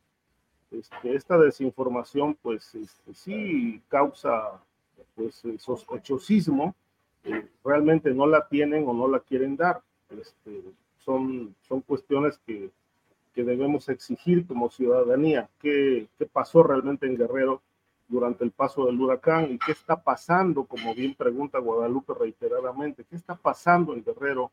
Hay un desgobierno, sin duda, y, sobre todo hay muchísimos asesinatos, emboscadas, reuniones eh, presuntamente clandestinas o aparentemente clandestinas entre alcaldes y la delincuencia. Sabemos que, que, es uno de los estados con mayor control, eh, tanto a nivel de, de, la delincuencia como a nivel, la, la, vinculación con el poder político en, en, en los municipios y que, y que esto realmente trastoca la gobernabilidad este, este problema no es de Evelyn, es decir, Salgado, esto no, no la podemos responsabilizar de que todo esto sea su culpa. Esto es una herencia de años, incluida la de su padre cuando fue alcalde de Acapulco. Desde ahí creo que ya, ya Acapulco en particular tenía una crisis de seguridad muy fuerte, porque Salgado Macedonio estaba relacionado con los Beltrán Leiva, ese, esa ala de Sinaloa. Y ahora esto que está pasando, pues bueno, este, nos dice que, que la delincuencia está desatada y que hay una guerra por el control del territorio este, entre muchos grupos criminales que, que, son locales y otros con mayor eh, poder, mayor control en, en, distintas entidades, pero sin duda que es un estado desatendido frente a estos problemas que trastocan a la, a la sociedad, pues brilla por su ausencia. Bien, gracias Ricardo. Víctor Ronquillo, ¿qué opinas de este mismo tema? Por favor, Víctor.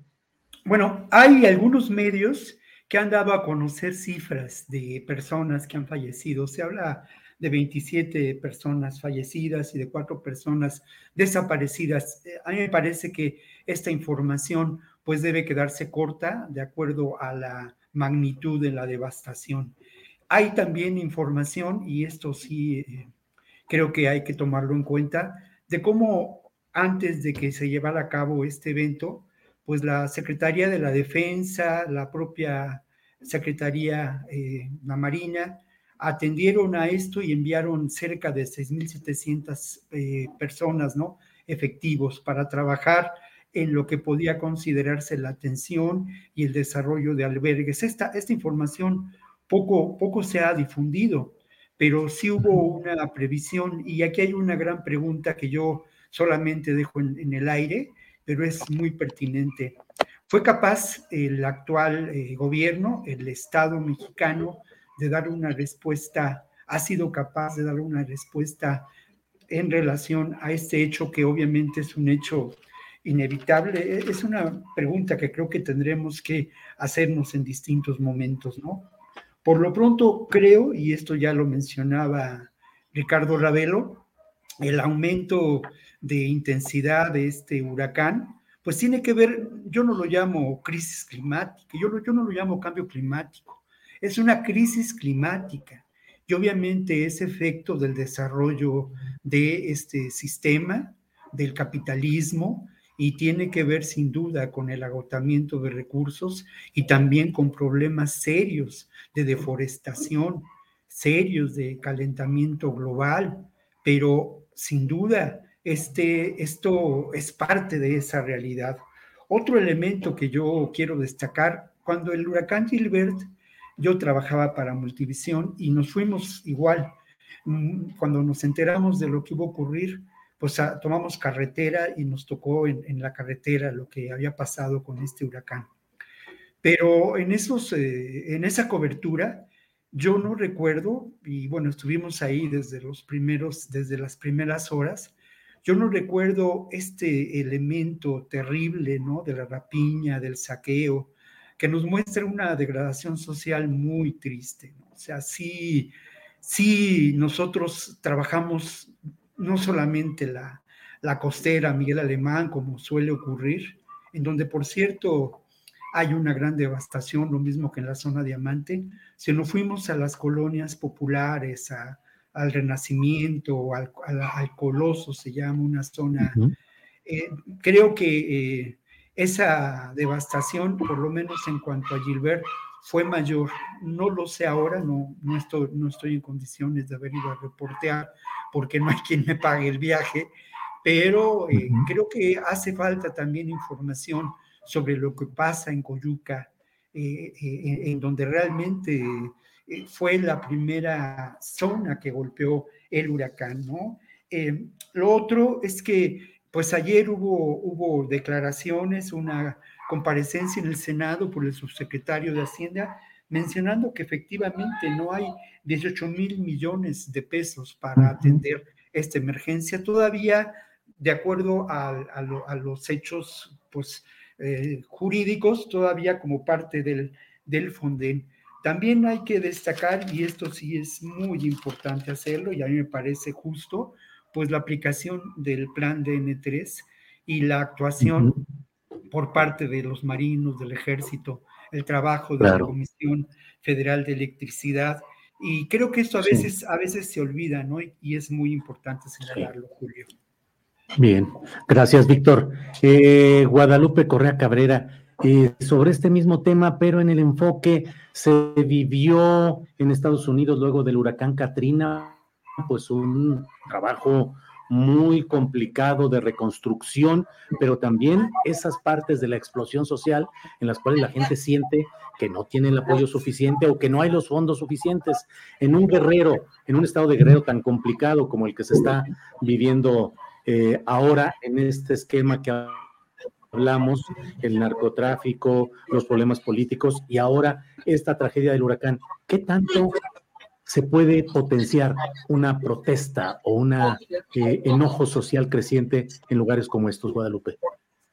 Bueno, yo creo que se esto podría ser la gota que derramó el vaso, o que derrame el vaso. Podría ser. Creo que el pueblo, eh, no, no, ahí no solamente hablo de la ciudad de Acapulco, sino los guerrerenses han, han aguantado bastante.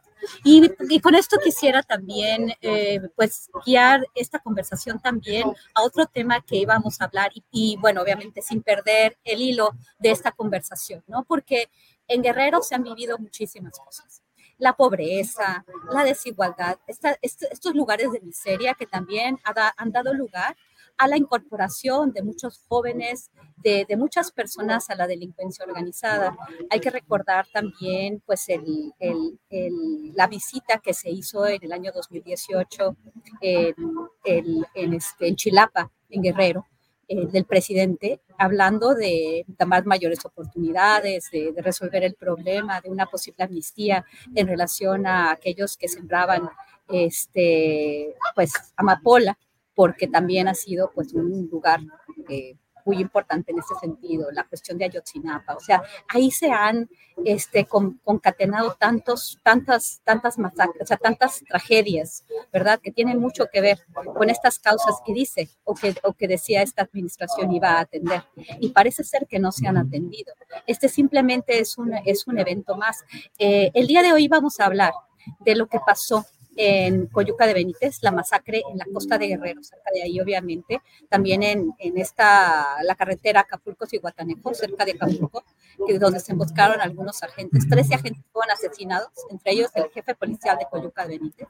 Y eso es muy complicado porque eso pasó un mes después de que asesinaron al jefe de la Fiscalía Federal de Chilpancingo y el encargado de la Fiscalía Local en la región de Tierra Caliente. O sea, realmente estamos hablando de un Estado eh, que más allá de Otis, que más allá de esta, este, de esta tragedia eh, que tiene que ver con una crisis climática, que tiene que ver con, cuestiones que, que no, no, nos deben de, de, de pues de desviar la atención, ¿no?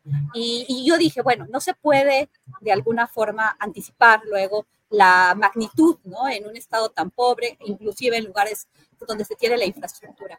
Pero esto sí nos puede llamar la atención una vez más de todo lo que está sucediendo en el estado de Guerrero y no solamente en la ciudad de Acapulco. Y de nuevo, como dijo Ricardo Rabel, ¿cuáles han sido los vínculos de protección por parte de autoridades locales en las diferentes ciudades, poblados, comunidades en el estado de Guerrero con la delincuencia organizada, porque lo que está pasando ahorita esto, pues es el reflejo de muchas carencias. Claro.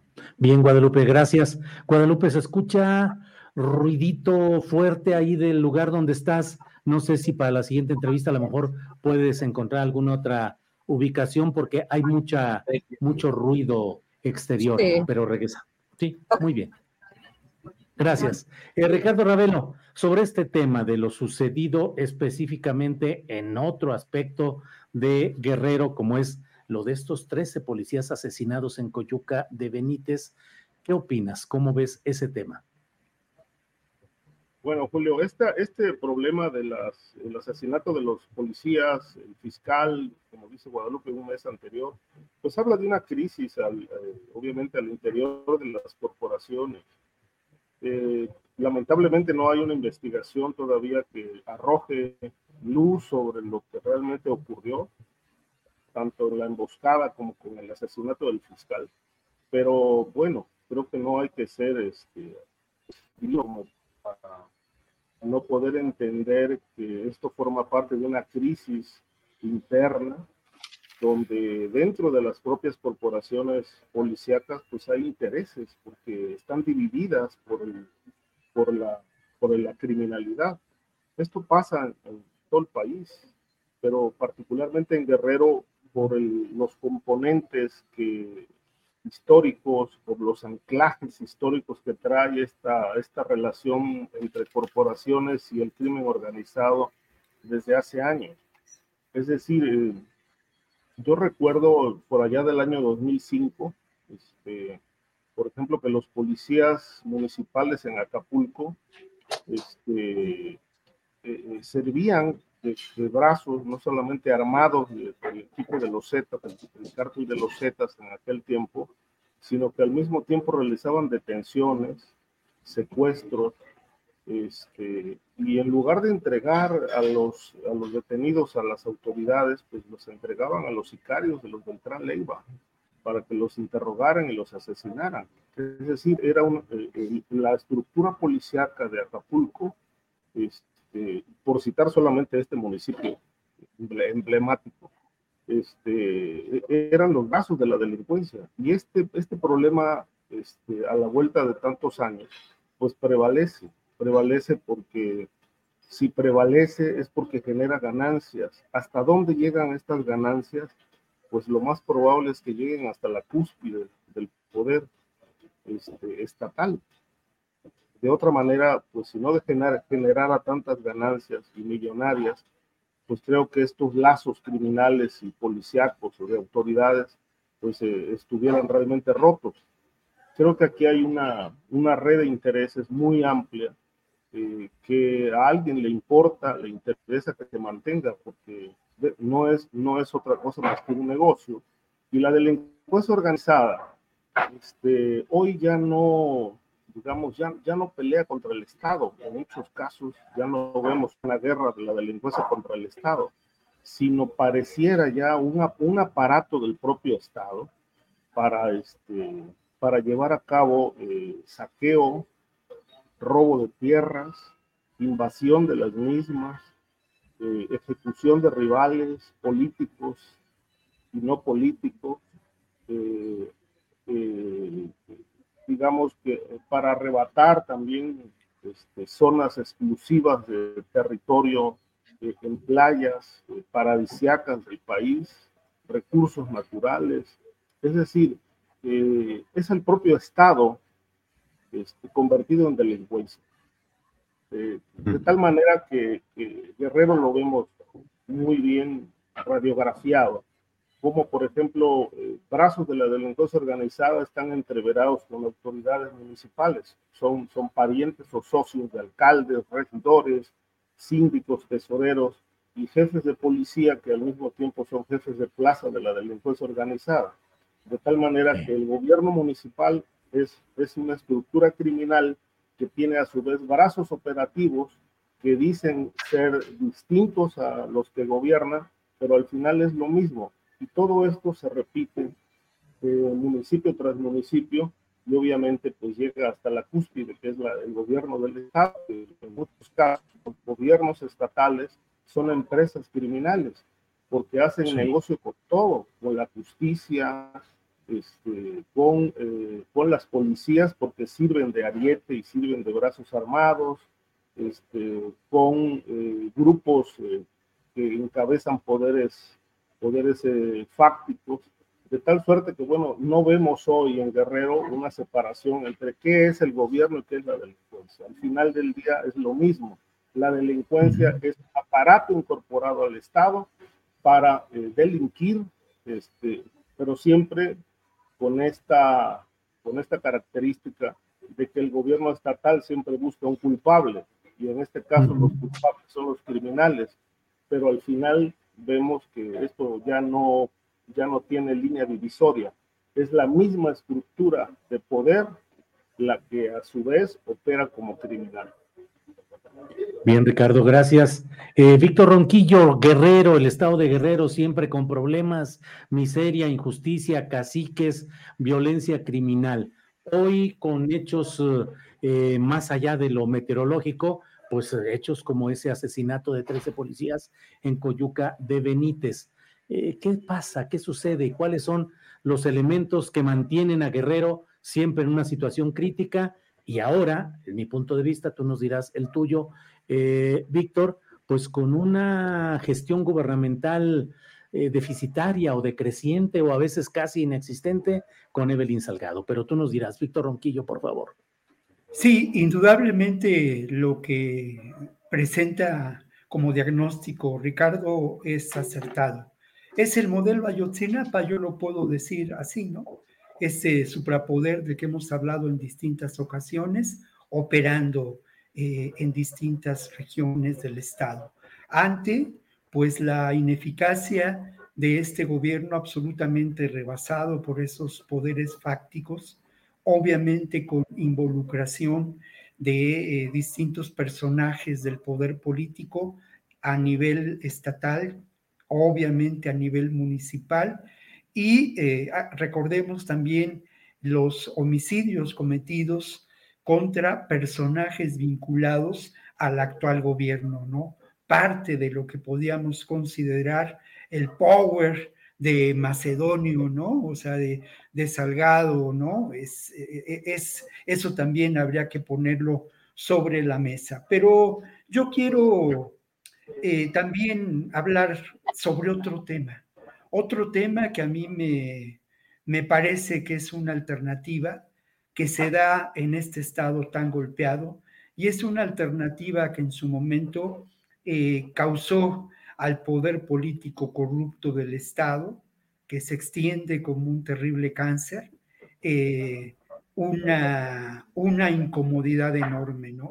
Una incomodidad a la que se respondió con represión y también se, se respondió estableciendo cambios legislativos eh, fundamentales para, eh, digamos, negar la importancia de las policías comunitarias. Y obviamente también se les penetró y por su parte el crimen organizado constituyó también espacios de acción para el control territorial llamados policía comunitaria. Pero el domingo 15 de octubre, ¿sí? se celebró el 28 aniversario de la coordinadora regional de autoridades comunitarias, Policía Comunitaria CRAC PC. Y es muy interesante porque en la región de la montaña, en un pueblo que yo conozco que es Totomixtlahuaca, desfilaron 2.000 policías comunitarios. ¿Quiénes son estas personas? Personas que pertenecen a la misma comunidad, personas en ocasiones armadas de manera muy rudimentaria, pero que realizan una, una labor de contención en ciertos territorios frente al crimen organizado. La celebración fue curiosa porque se, se llevaron a cabo una serie de mesas redondas y luego, como resultado de esas mesas redondas, hubo una propuesta muy interesante. No, no voy a abundar en la propuesta, solamente voy a detenerme en una sola que es muy importante, ¿no? Como unas de las resoluciones realizadas en esta propuesta. Dice, dice el territorio comunitario debe preservarse ante el crimen organizado. Es necesario fortalecer las asambleas populares. Quiere decir esto que ante un Estado rebasado, la alternativa que queda es precisamente el ejercicio autónomo de los propios pueblos. Precisamente el resolutivo quizá más importante es el reconocimiento, la necesidad del reconocimiento de autogobiernos en diferentes municipios. Solamente agrego, lo que me ha tocado también en términos muy cercanos de entrevistas recientes con personas desplazadas por la violencia. Terrible y muy doloroso. Y señalo, además del caciquismo, otro elemento que es muy importante. Las huestes, por decirlo de alguna manera, del crimen organizado, dedicadas al cultivo de la amapola, ahora han encontrado otro nicho de acción eh, como parte de este suprapoder que menciona Ricardo. Bien. Ese hecho de acción es la extorsión generalizada en el control territorial. Sí. Muy bien, Víctor, gracias. Eh, Guadalupe Correa Cabrera, en el, hay otro tema que tenemos eh, en el radar, en el análisis, que es la sentencia a 12 ex policías por la masacre de Camargo. ¿Qué hay sobre esto, Guadalupe Correa? Muchísimas gracias, Julio. Y no me pude, eh, no me pude quitar de aquí porque no tengo internet, entonces es la única forma porque aquí hay una cafetería, entonces no, no podía, disculpa, ojalá no, no se oiga mucho ruido. Pero bueno, este es un tema muy importante porque eh, también eh, me recuerda mucho a lo del caso Ayotzinapa. En este, en este momento pues, se, se, sentencia 50 años a 11 policías por esta masacre. Y yo hablé con varias personas, periodistas, este, y pues me han comentado, ¿no? Que, que ha habido pues muchos, eh, muchas dudas eh, en este sentido. Eh, la Fiscalía de Tamaulipas colaboró con esto. No sé si ustedes recuerdan que la masacre de Camargo, las declaraciones, la información, este, fue reservada por el INAMI por cinco años, lo cual llama muchísimo la atención. Estos 11 policías este, que supuestamente pues fueron los que mataron a las personas, quemaron sus cuerpos, fueron realmente los que hicieron todo.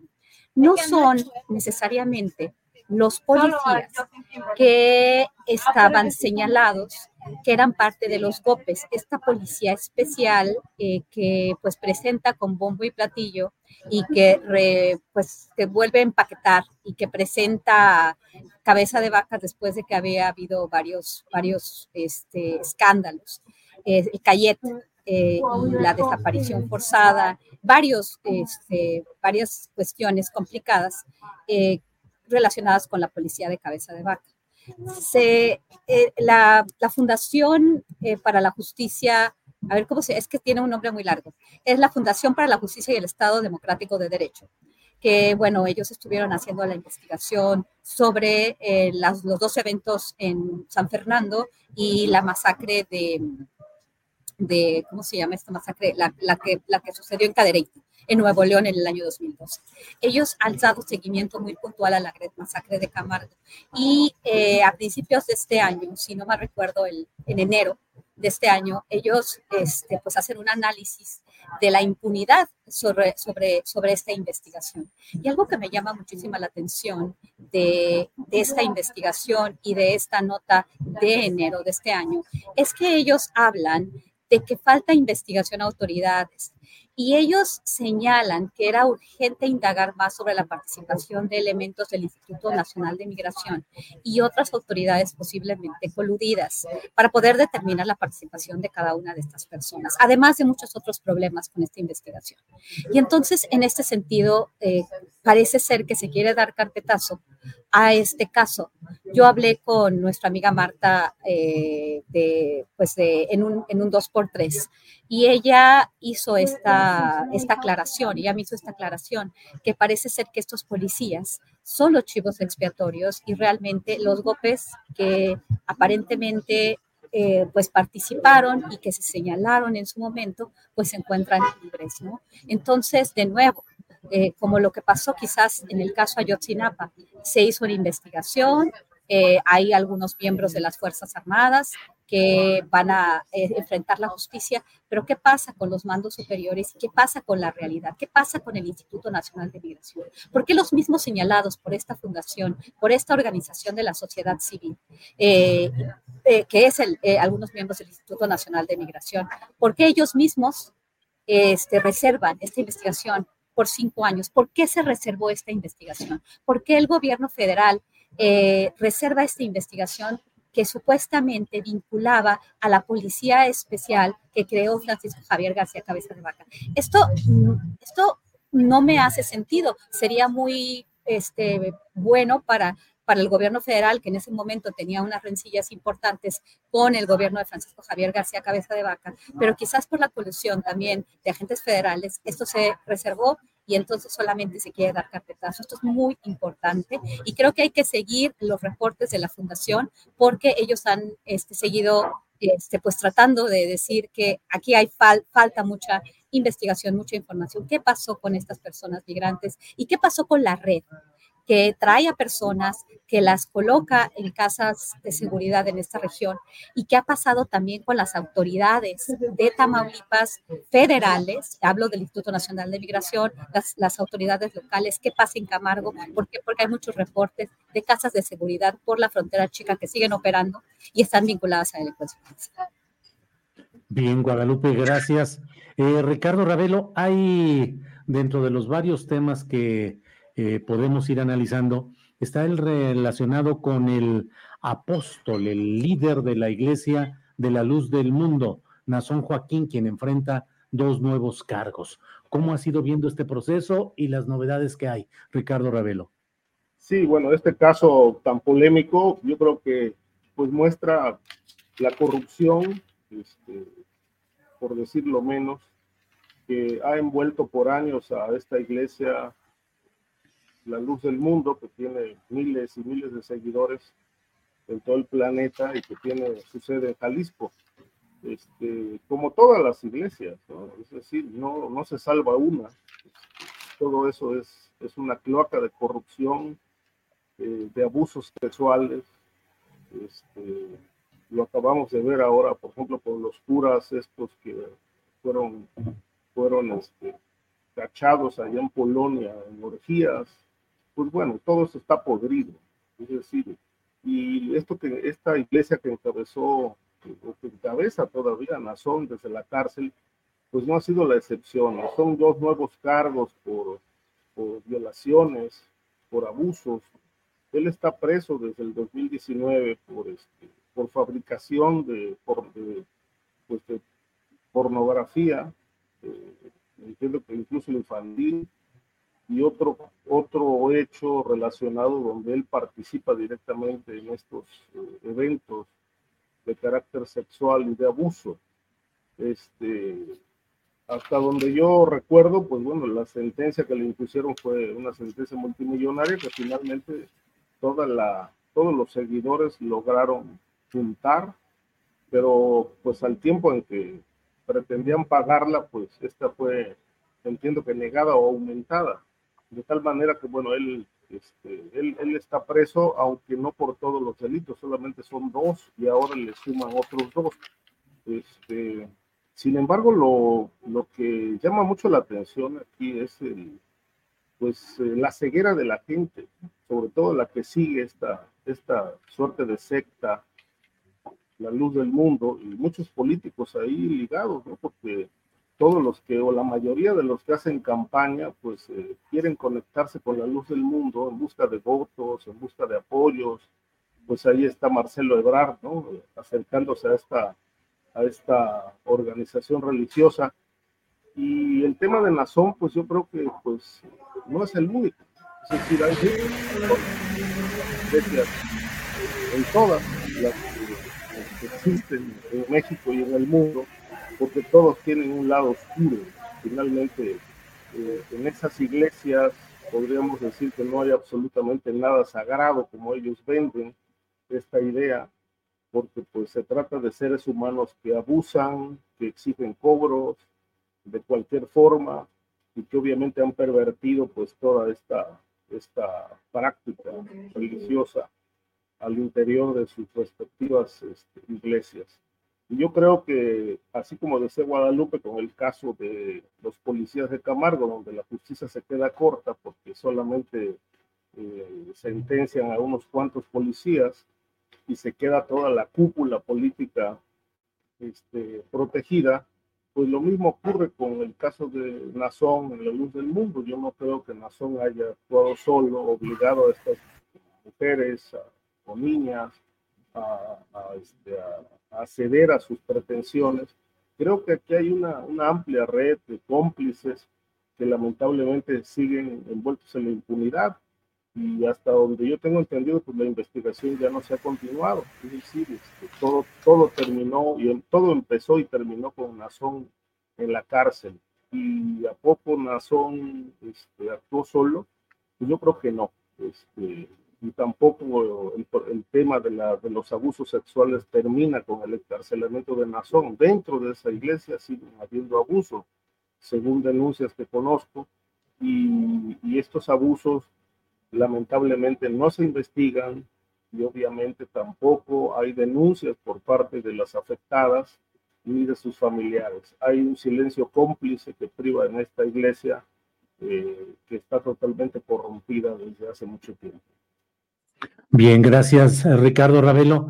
Víctor Ronquillo, hay otro tema, por favor, tu opinión, que es el relacionado con los resultados migratorios en el encuentro de Palenque. ¿Qué nos dices al respecto, Víctor? Quedar con las ganas de opinar sobre Camargo y sobre el asunto de, de Nazón, pero solamente algunos datos. La declaración del policía que es fundamental para la actuación del Ministerio Público que llevó adelante la historia de la masacre de Camargo, es aterradora. Y eh, un dato que es muy importante es que esta, este grupo policíaco eh, reformado por eh, García Cabeza de Vaca antes tuvo actuación como una policía política. Están señalados algunos de los mandos de Mier, una mujer, Mayra Elizabeth Vázquez, y otro hombre que parece es la persona que lleva a cabo, pues físicamente, el evento del, del acribillamiento y del, y del, y del mando, ¿no? Que lleva adelante esto es Horacio Rochamambo. Y es muy interesante el dato de que hay 352 personas que han sido víctimas de masacres en los últimos años, partiendo de San Fernando. Por ello, la Fundación para la Justicia exige la, o la formación de una comisión especial para la investigación de eh, desapariciones en las que las personas migrantes son víctimas. Eh, otro dato importante es que precisamente hay, hubo una, la, Ministerio Público pudo llevar adelante esta investigación en condiciones que parecerían eh, fuera de lugar. Lo que inició todo fue que no hubo concordancia entre lo declarado y el informe oficial presentado por esta persona, Mayra Elizabeth Vázquez. Eh, es de, destacar también la labor por parte de la abogada de la fundación. Eh, la próxima semana, en el programa que hacemos en Capital 21, vamos a presentar una entrevista con la abogada y vamos a, trabajar mucho, más bien ya lo grabamos, sobre los testimonios que, que pudimos tener y también vamos a, mostrar quiénes, son, quiénes eran estas víctimas que venían en su mayoría de Comitancillo, eh, Guatemala. En cuanto al caso de, de, de, la luz del mundo, yo quiero anotar lo siguiente. Ellos hablan de 5 millones de feligreses en el mundo. Su poder económico y su actual poder político hoy es muy importante, no solamente en Jalisco, sino a, nivel federal, porque tienen pues diputaciones a nivel federal y ah, como se ocurría hace algunos años que trabajamos esta historia, esos diputados pertenecían al PRI, ahora algunos de ellos están inscritos o son parte y son parte de Morena. Y el otro, ¿no? Es muy terrible, muy doloroso porque ellos eh, la, es el, el asunto de cómo hay una mentalidad que despoja de identidad y dignidad a las personas. Y esto a partir de este elemento, hay muchos elementos psicológicos, ¿no? Pero esta idea de la, de la perdición, de la pérdida de la salvación, es fundamental para, para operar psicológicamente. Y bueno, híjole, si me solamente hablaré de los, de, lo, de los acuerdos importantes, me parece muy importante el cambio de paradigma. No se habló de seguridad y de militarización en las fronteras. Esto es muy importante. Se, eh, se, estableció que toda la atención a los migrantes debe ser integral y debe realizarse en un marco de derechos humanos en el documento que fue la declaratoria de Palenque que leyó Alicia Bárcena otro elemento muy importante fue el combate al tráfico de personas y la corrupción. Y por último, Julio, creo que pocas veces se ha hablado de cómo el tema de la crisis migratoria que hoy vivimos está relacionado con los, eh, las eh, sanciones por parte del gobierno de Estados Unidos, con los bloqueos. Hay solamente en, en Venezuela, hay 950, eh, digamos, eh, ¿cómo se dice? Ay, se me escapa el nombre, pero hay sanciones, hay 930, 930 sanciones establecidas por el gobierno de Estados Unidos que incluso están negociándose. Entonces, creo que este, eso es lo que no pude desarrollar más ahora por el tiempo, pero eso es lo que creo que es destacable en este encuentro en Palenque. Gracias, Víctor. Eh, Guadalupe Correa Cabrera, estamos ya en la parte final. Por favor, postrecito el tema que quieras abordar. Sí, muchísimas gracias, Julio. Bueno, un poco, un poco hablar sobre el tema de la cumbre. Me llamó mucho la atención la foto que siempre se toman, hablamos la vez pasada de la cumbre, de las cumbres, de los acuerdos a alto nivel, este, estaban todos ahí muy contentos con Guayavera, el presidente cubano, este, estaba Nicolás Maduro. Quiero, quiero decir que en este sentido, todos estos líderes ¿no? que se presentan, este, Petro también, que se presentan de izquierda, que se presentan como socialistas, este, pues han tenido una eh, responsabilidad muy importante. Eh, y hablo, hablo en especial ¿no? de, de, de Cuba y de Venezuela. Eh, pues con esta aspiración a tener países más, más iguales, países este, pues más justos, pero parece ser que las personas están saliendo. 7.7 millones de personas han salido de Venezuela. Esto es una, esto es una cifra que se ha comprobado y es la cifra que se está, este, pues, este, que, que se está manejando, ¿no? Más de 7.7 millones de personas han salido de Venezuela. Y Nicolás Maduro muy contento, hablando sí de, esta, de este cambio eh, de paradigma. Eh, los países latinoamericanos realmente no han hablado mucho, a, excepción de México, presionado por Estados Unidos. México lo ha aceptado, al mandar la Guardia Nacional después de la visita del ex canciller Ebrard en el año 2019 con la cuestión de las caravanas.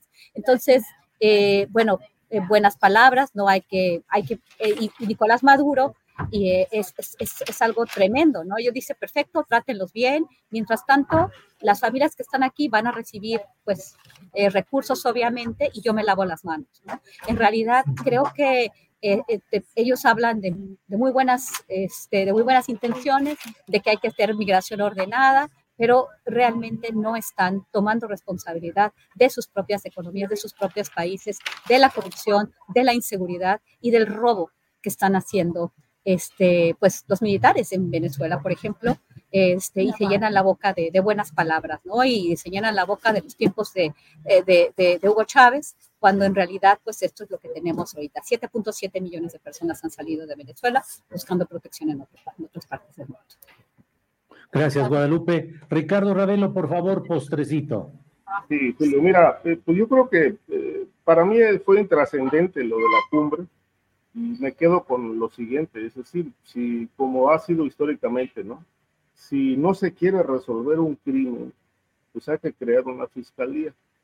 Si no se quiere resolver un problema social como la migración, pues organizar cumbres de alto nivel o cumbres con los presidentes latinoamericanos, es decir, no se llega a nada. Finalmente el reporte o, las conclusiones a las que hayan llegado, pues se las va a llevar López Obrador a Biden próximamente cuando se reúnan. Pero bueno, lo central no está planteado, la inversión a la región para frenar el asunto migratorio.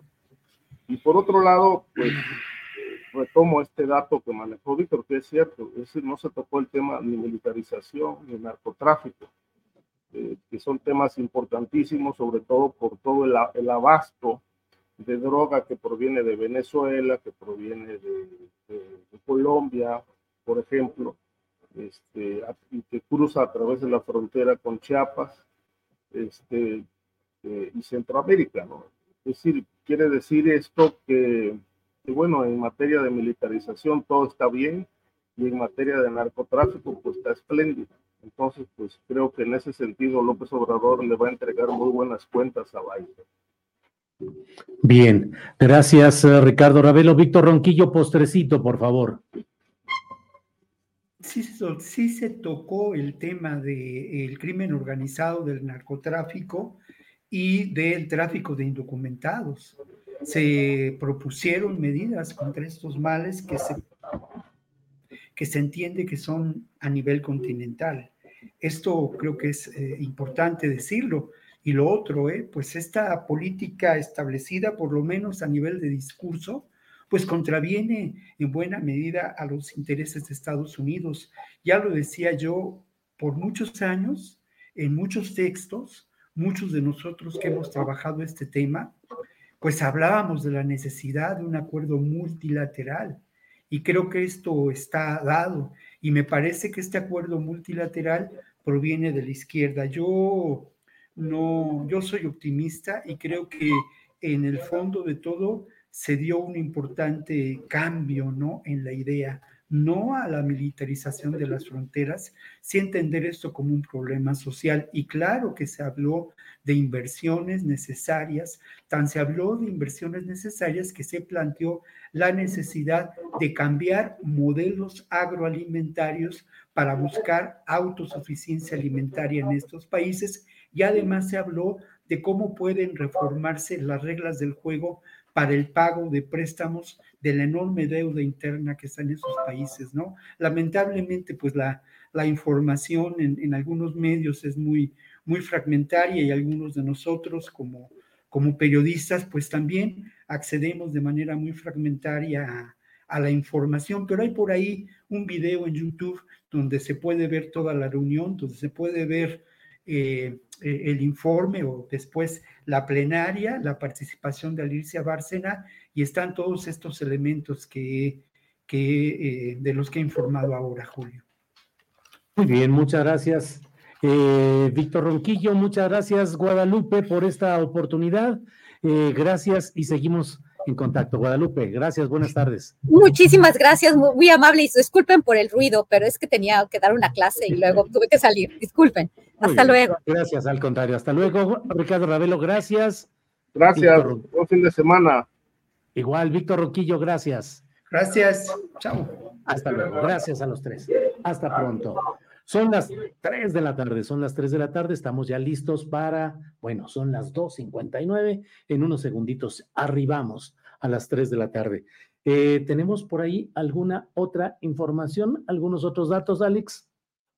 Así es, Julio, pero mira, te quiero preguntar, Julio, ¿tú pones ofrenda de Día de Muertos?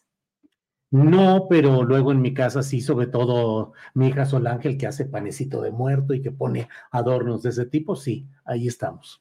Mira, Julio, te quiero contar esto porque mañana, que es 27 de octubre, se ponen las ofrendas para las mascotas que ya no están con nosotros. En esta nota que pueden encontrar en el portal julioastillero.com, dice que desde la época prehispánica, al momento de que una persona fallecía, eran enterrados con un xolescuincle, el cual guía al difunto en su, en su recorrido al Mictlán. Y pues para las mascotas en los altares, que se acostumbra a poner mañana 27, pues se ponen eh, flor de cempasúchil, eh, papel picado, juguetes, comida que le gustaba. Y bueno, ya empezamos con esta época de, de las ofrendas, pero también te quería decir algo, Julio. A ver, ¿qué? Queremos invitar a la comunidad de Astillero Informa a que participen en, por favor, ponemos el anuncio, pues a escribir una calaverita o una ilustración sobre Astillero Informa, sobre lo que quieran, alguna mesa, algún eh, participante en especial, sobre el programa, sobre Julio, sobre quien quieran. Sobre Alex. sobre Arturo Santillán. Sobre Arturo Santillán. Andrés Ramírez, todo el equipo. Todo el equipo de quien quieran. Y pues los vamos a estar recibiendo en el correo tripulacionastillero.gmail.com para que el 2 de noviembre lo podamos leer aquí en el programa. Julio, ¿qué te parece?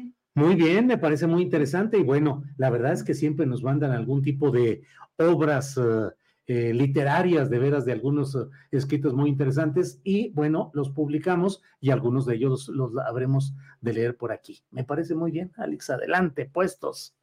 Súper, entonces ya saben, igual vamos a dejar el anuncio en nuestras redes sociales. Mañana también aquí lo vamos a estar comentando para que vayan preparando sus calaveritas, ilustración, un pensamiento. Vamos a estar aquí pendientes.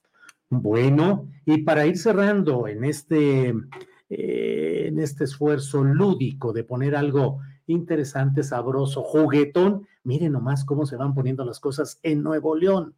Hoy dijo el gobernador que siempre ha andado en la frivolidad declarativa. Recuerde usted que comenzó él y su esposa Mariana Rodríguez con la historia de Fosfo, Fosfo y algunas cosas por el estilo. Bueno, pues ahora respecto a la designación de un gobernador interino, dado que él ha solicitado licencia para dejar seis meses el cargo, dijo, oye, eh, Samuel García, es, ¿cómo le meto el pie?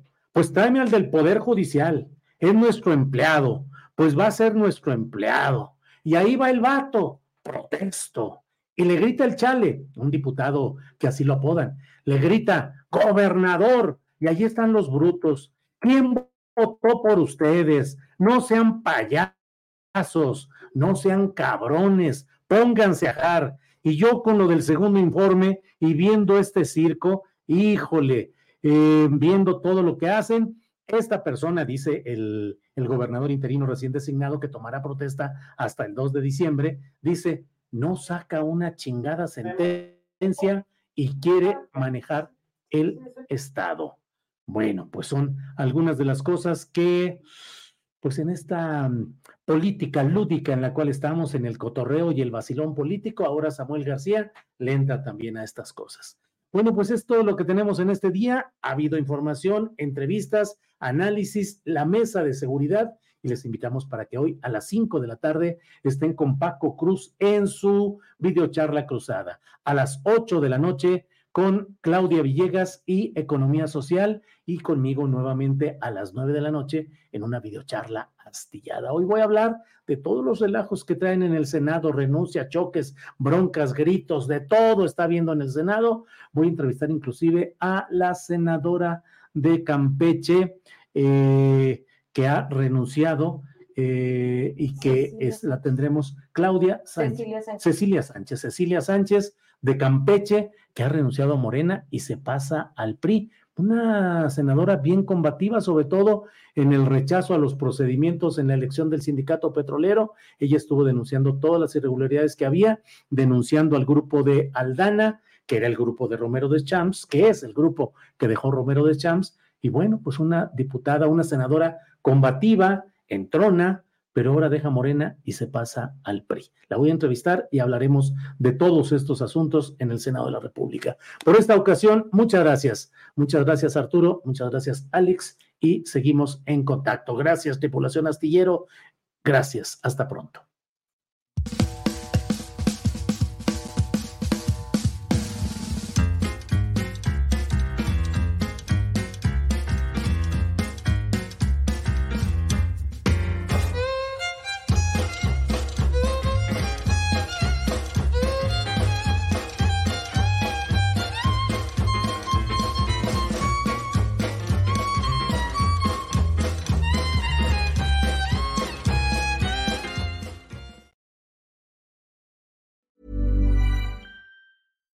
Hi, I'm Daniel, founder of Pretty Litter. Cats and cat owners deserve better than any old fashioned litter. That's why I teamed up with scientists and veterinarians to create Pretty Litter. Its innovative crystal formula has superior odor control and weighs up to 80% less than clay litter. Pretty Litter even monitors health by changing colors to help detect early signs of potential illness. It's the world's smartest kitty litter. Go to prettylitter.com and use code ACAST for 20% off your first order and a free cat toy. Terms and conditions apply. See site for details. Planning for your next trip? Elevate your travel style with Quince. Quince has all the jet setting essentials you'll want for your next getaway, like European linen, premium luggage options, buttery soft Italian leather bags, and so much more. And is all priced at 50 to 80% less than similar brands. Plus, Quince only works with factories that use safe and ethical manufacturing practices. Pack your bags with high-quality essentials you'll be wearing for vacations to come with Quince. Go to quince.com slash pack for free shipping and 365-day returns. Para que te enteres del próximo noticiero, suscríbete y dale follow en Apple, Spotify, Amazon Music, Google o donde sea que escuches podcast. Te invitamos a visitar nuestra página julioastillero.com.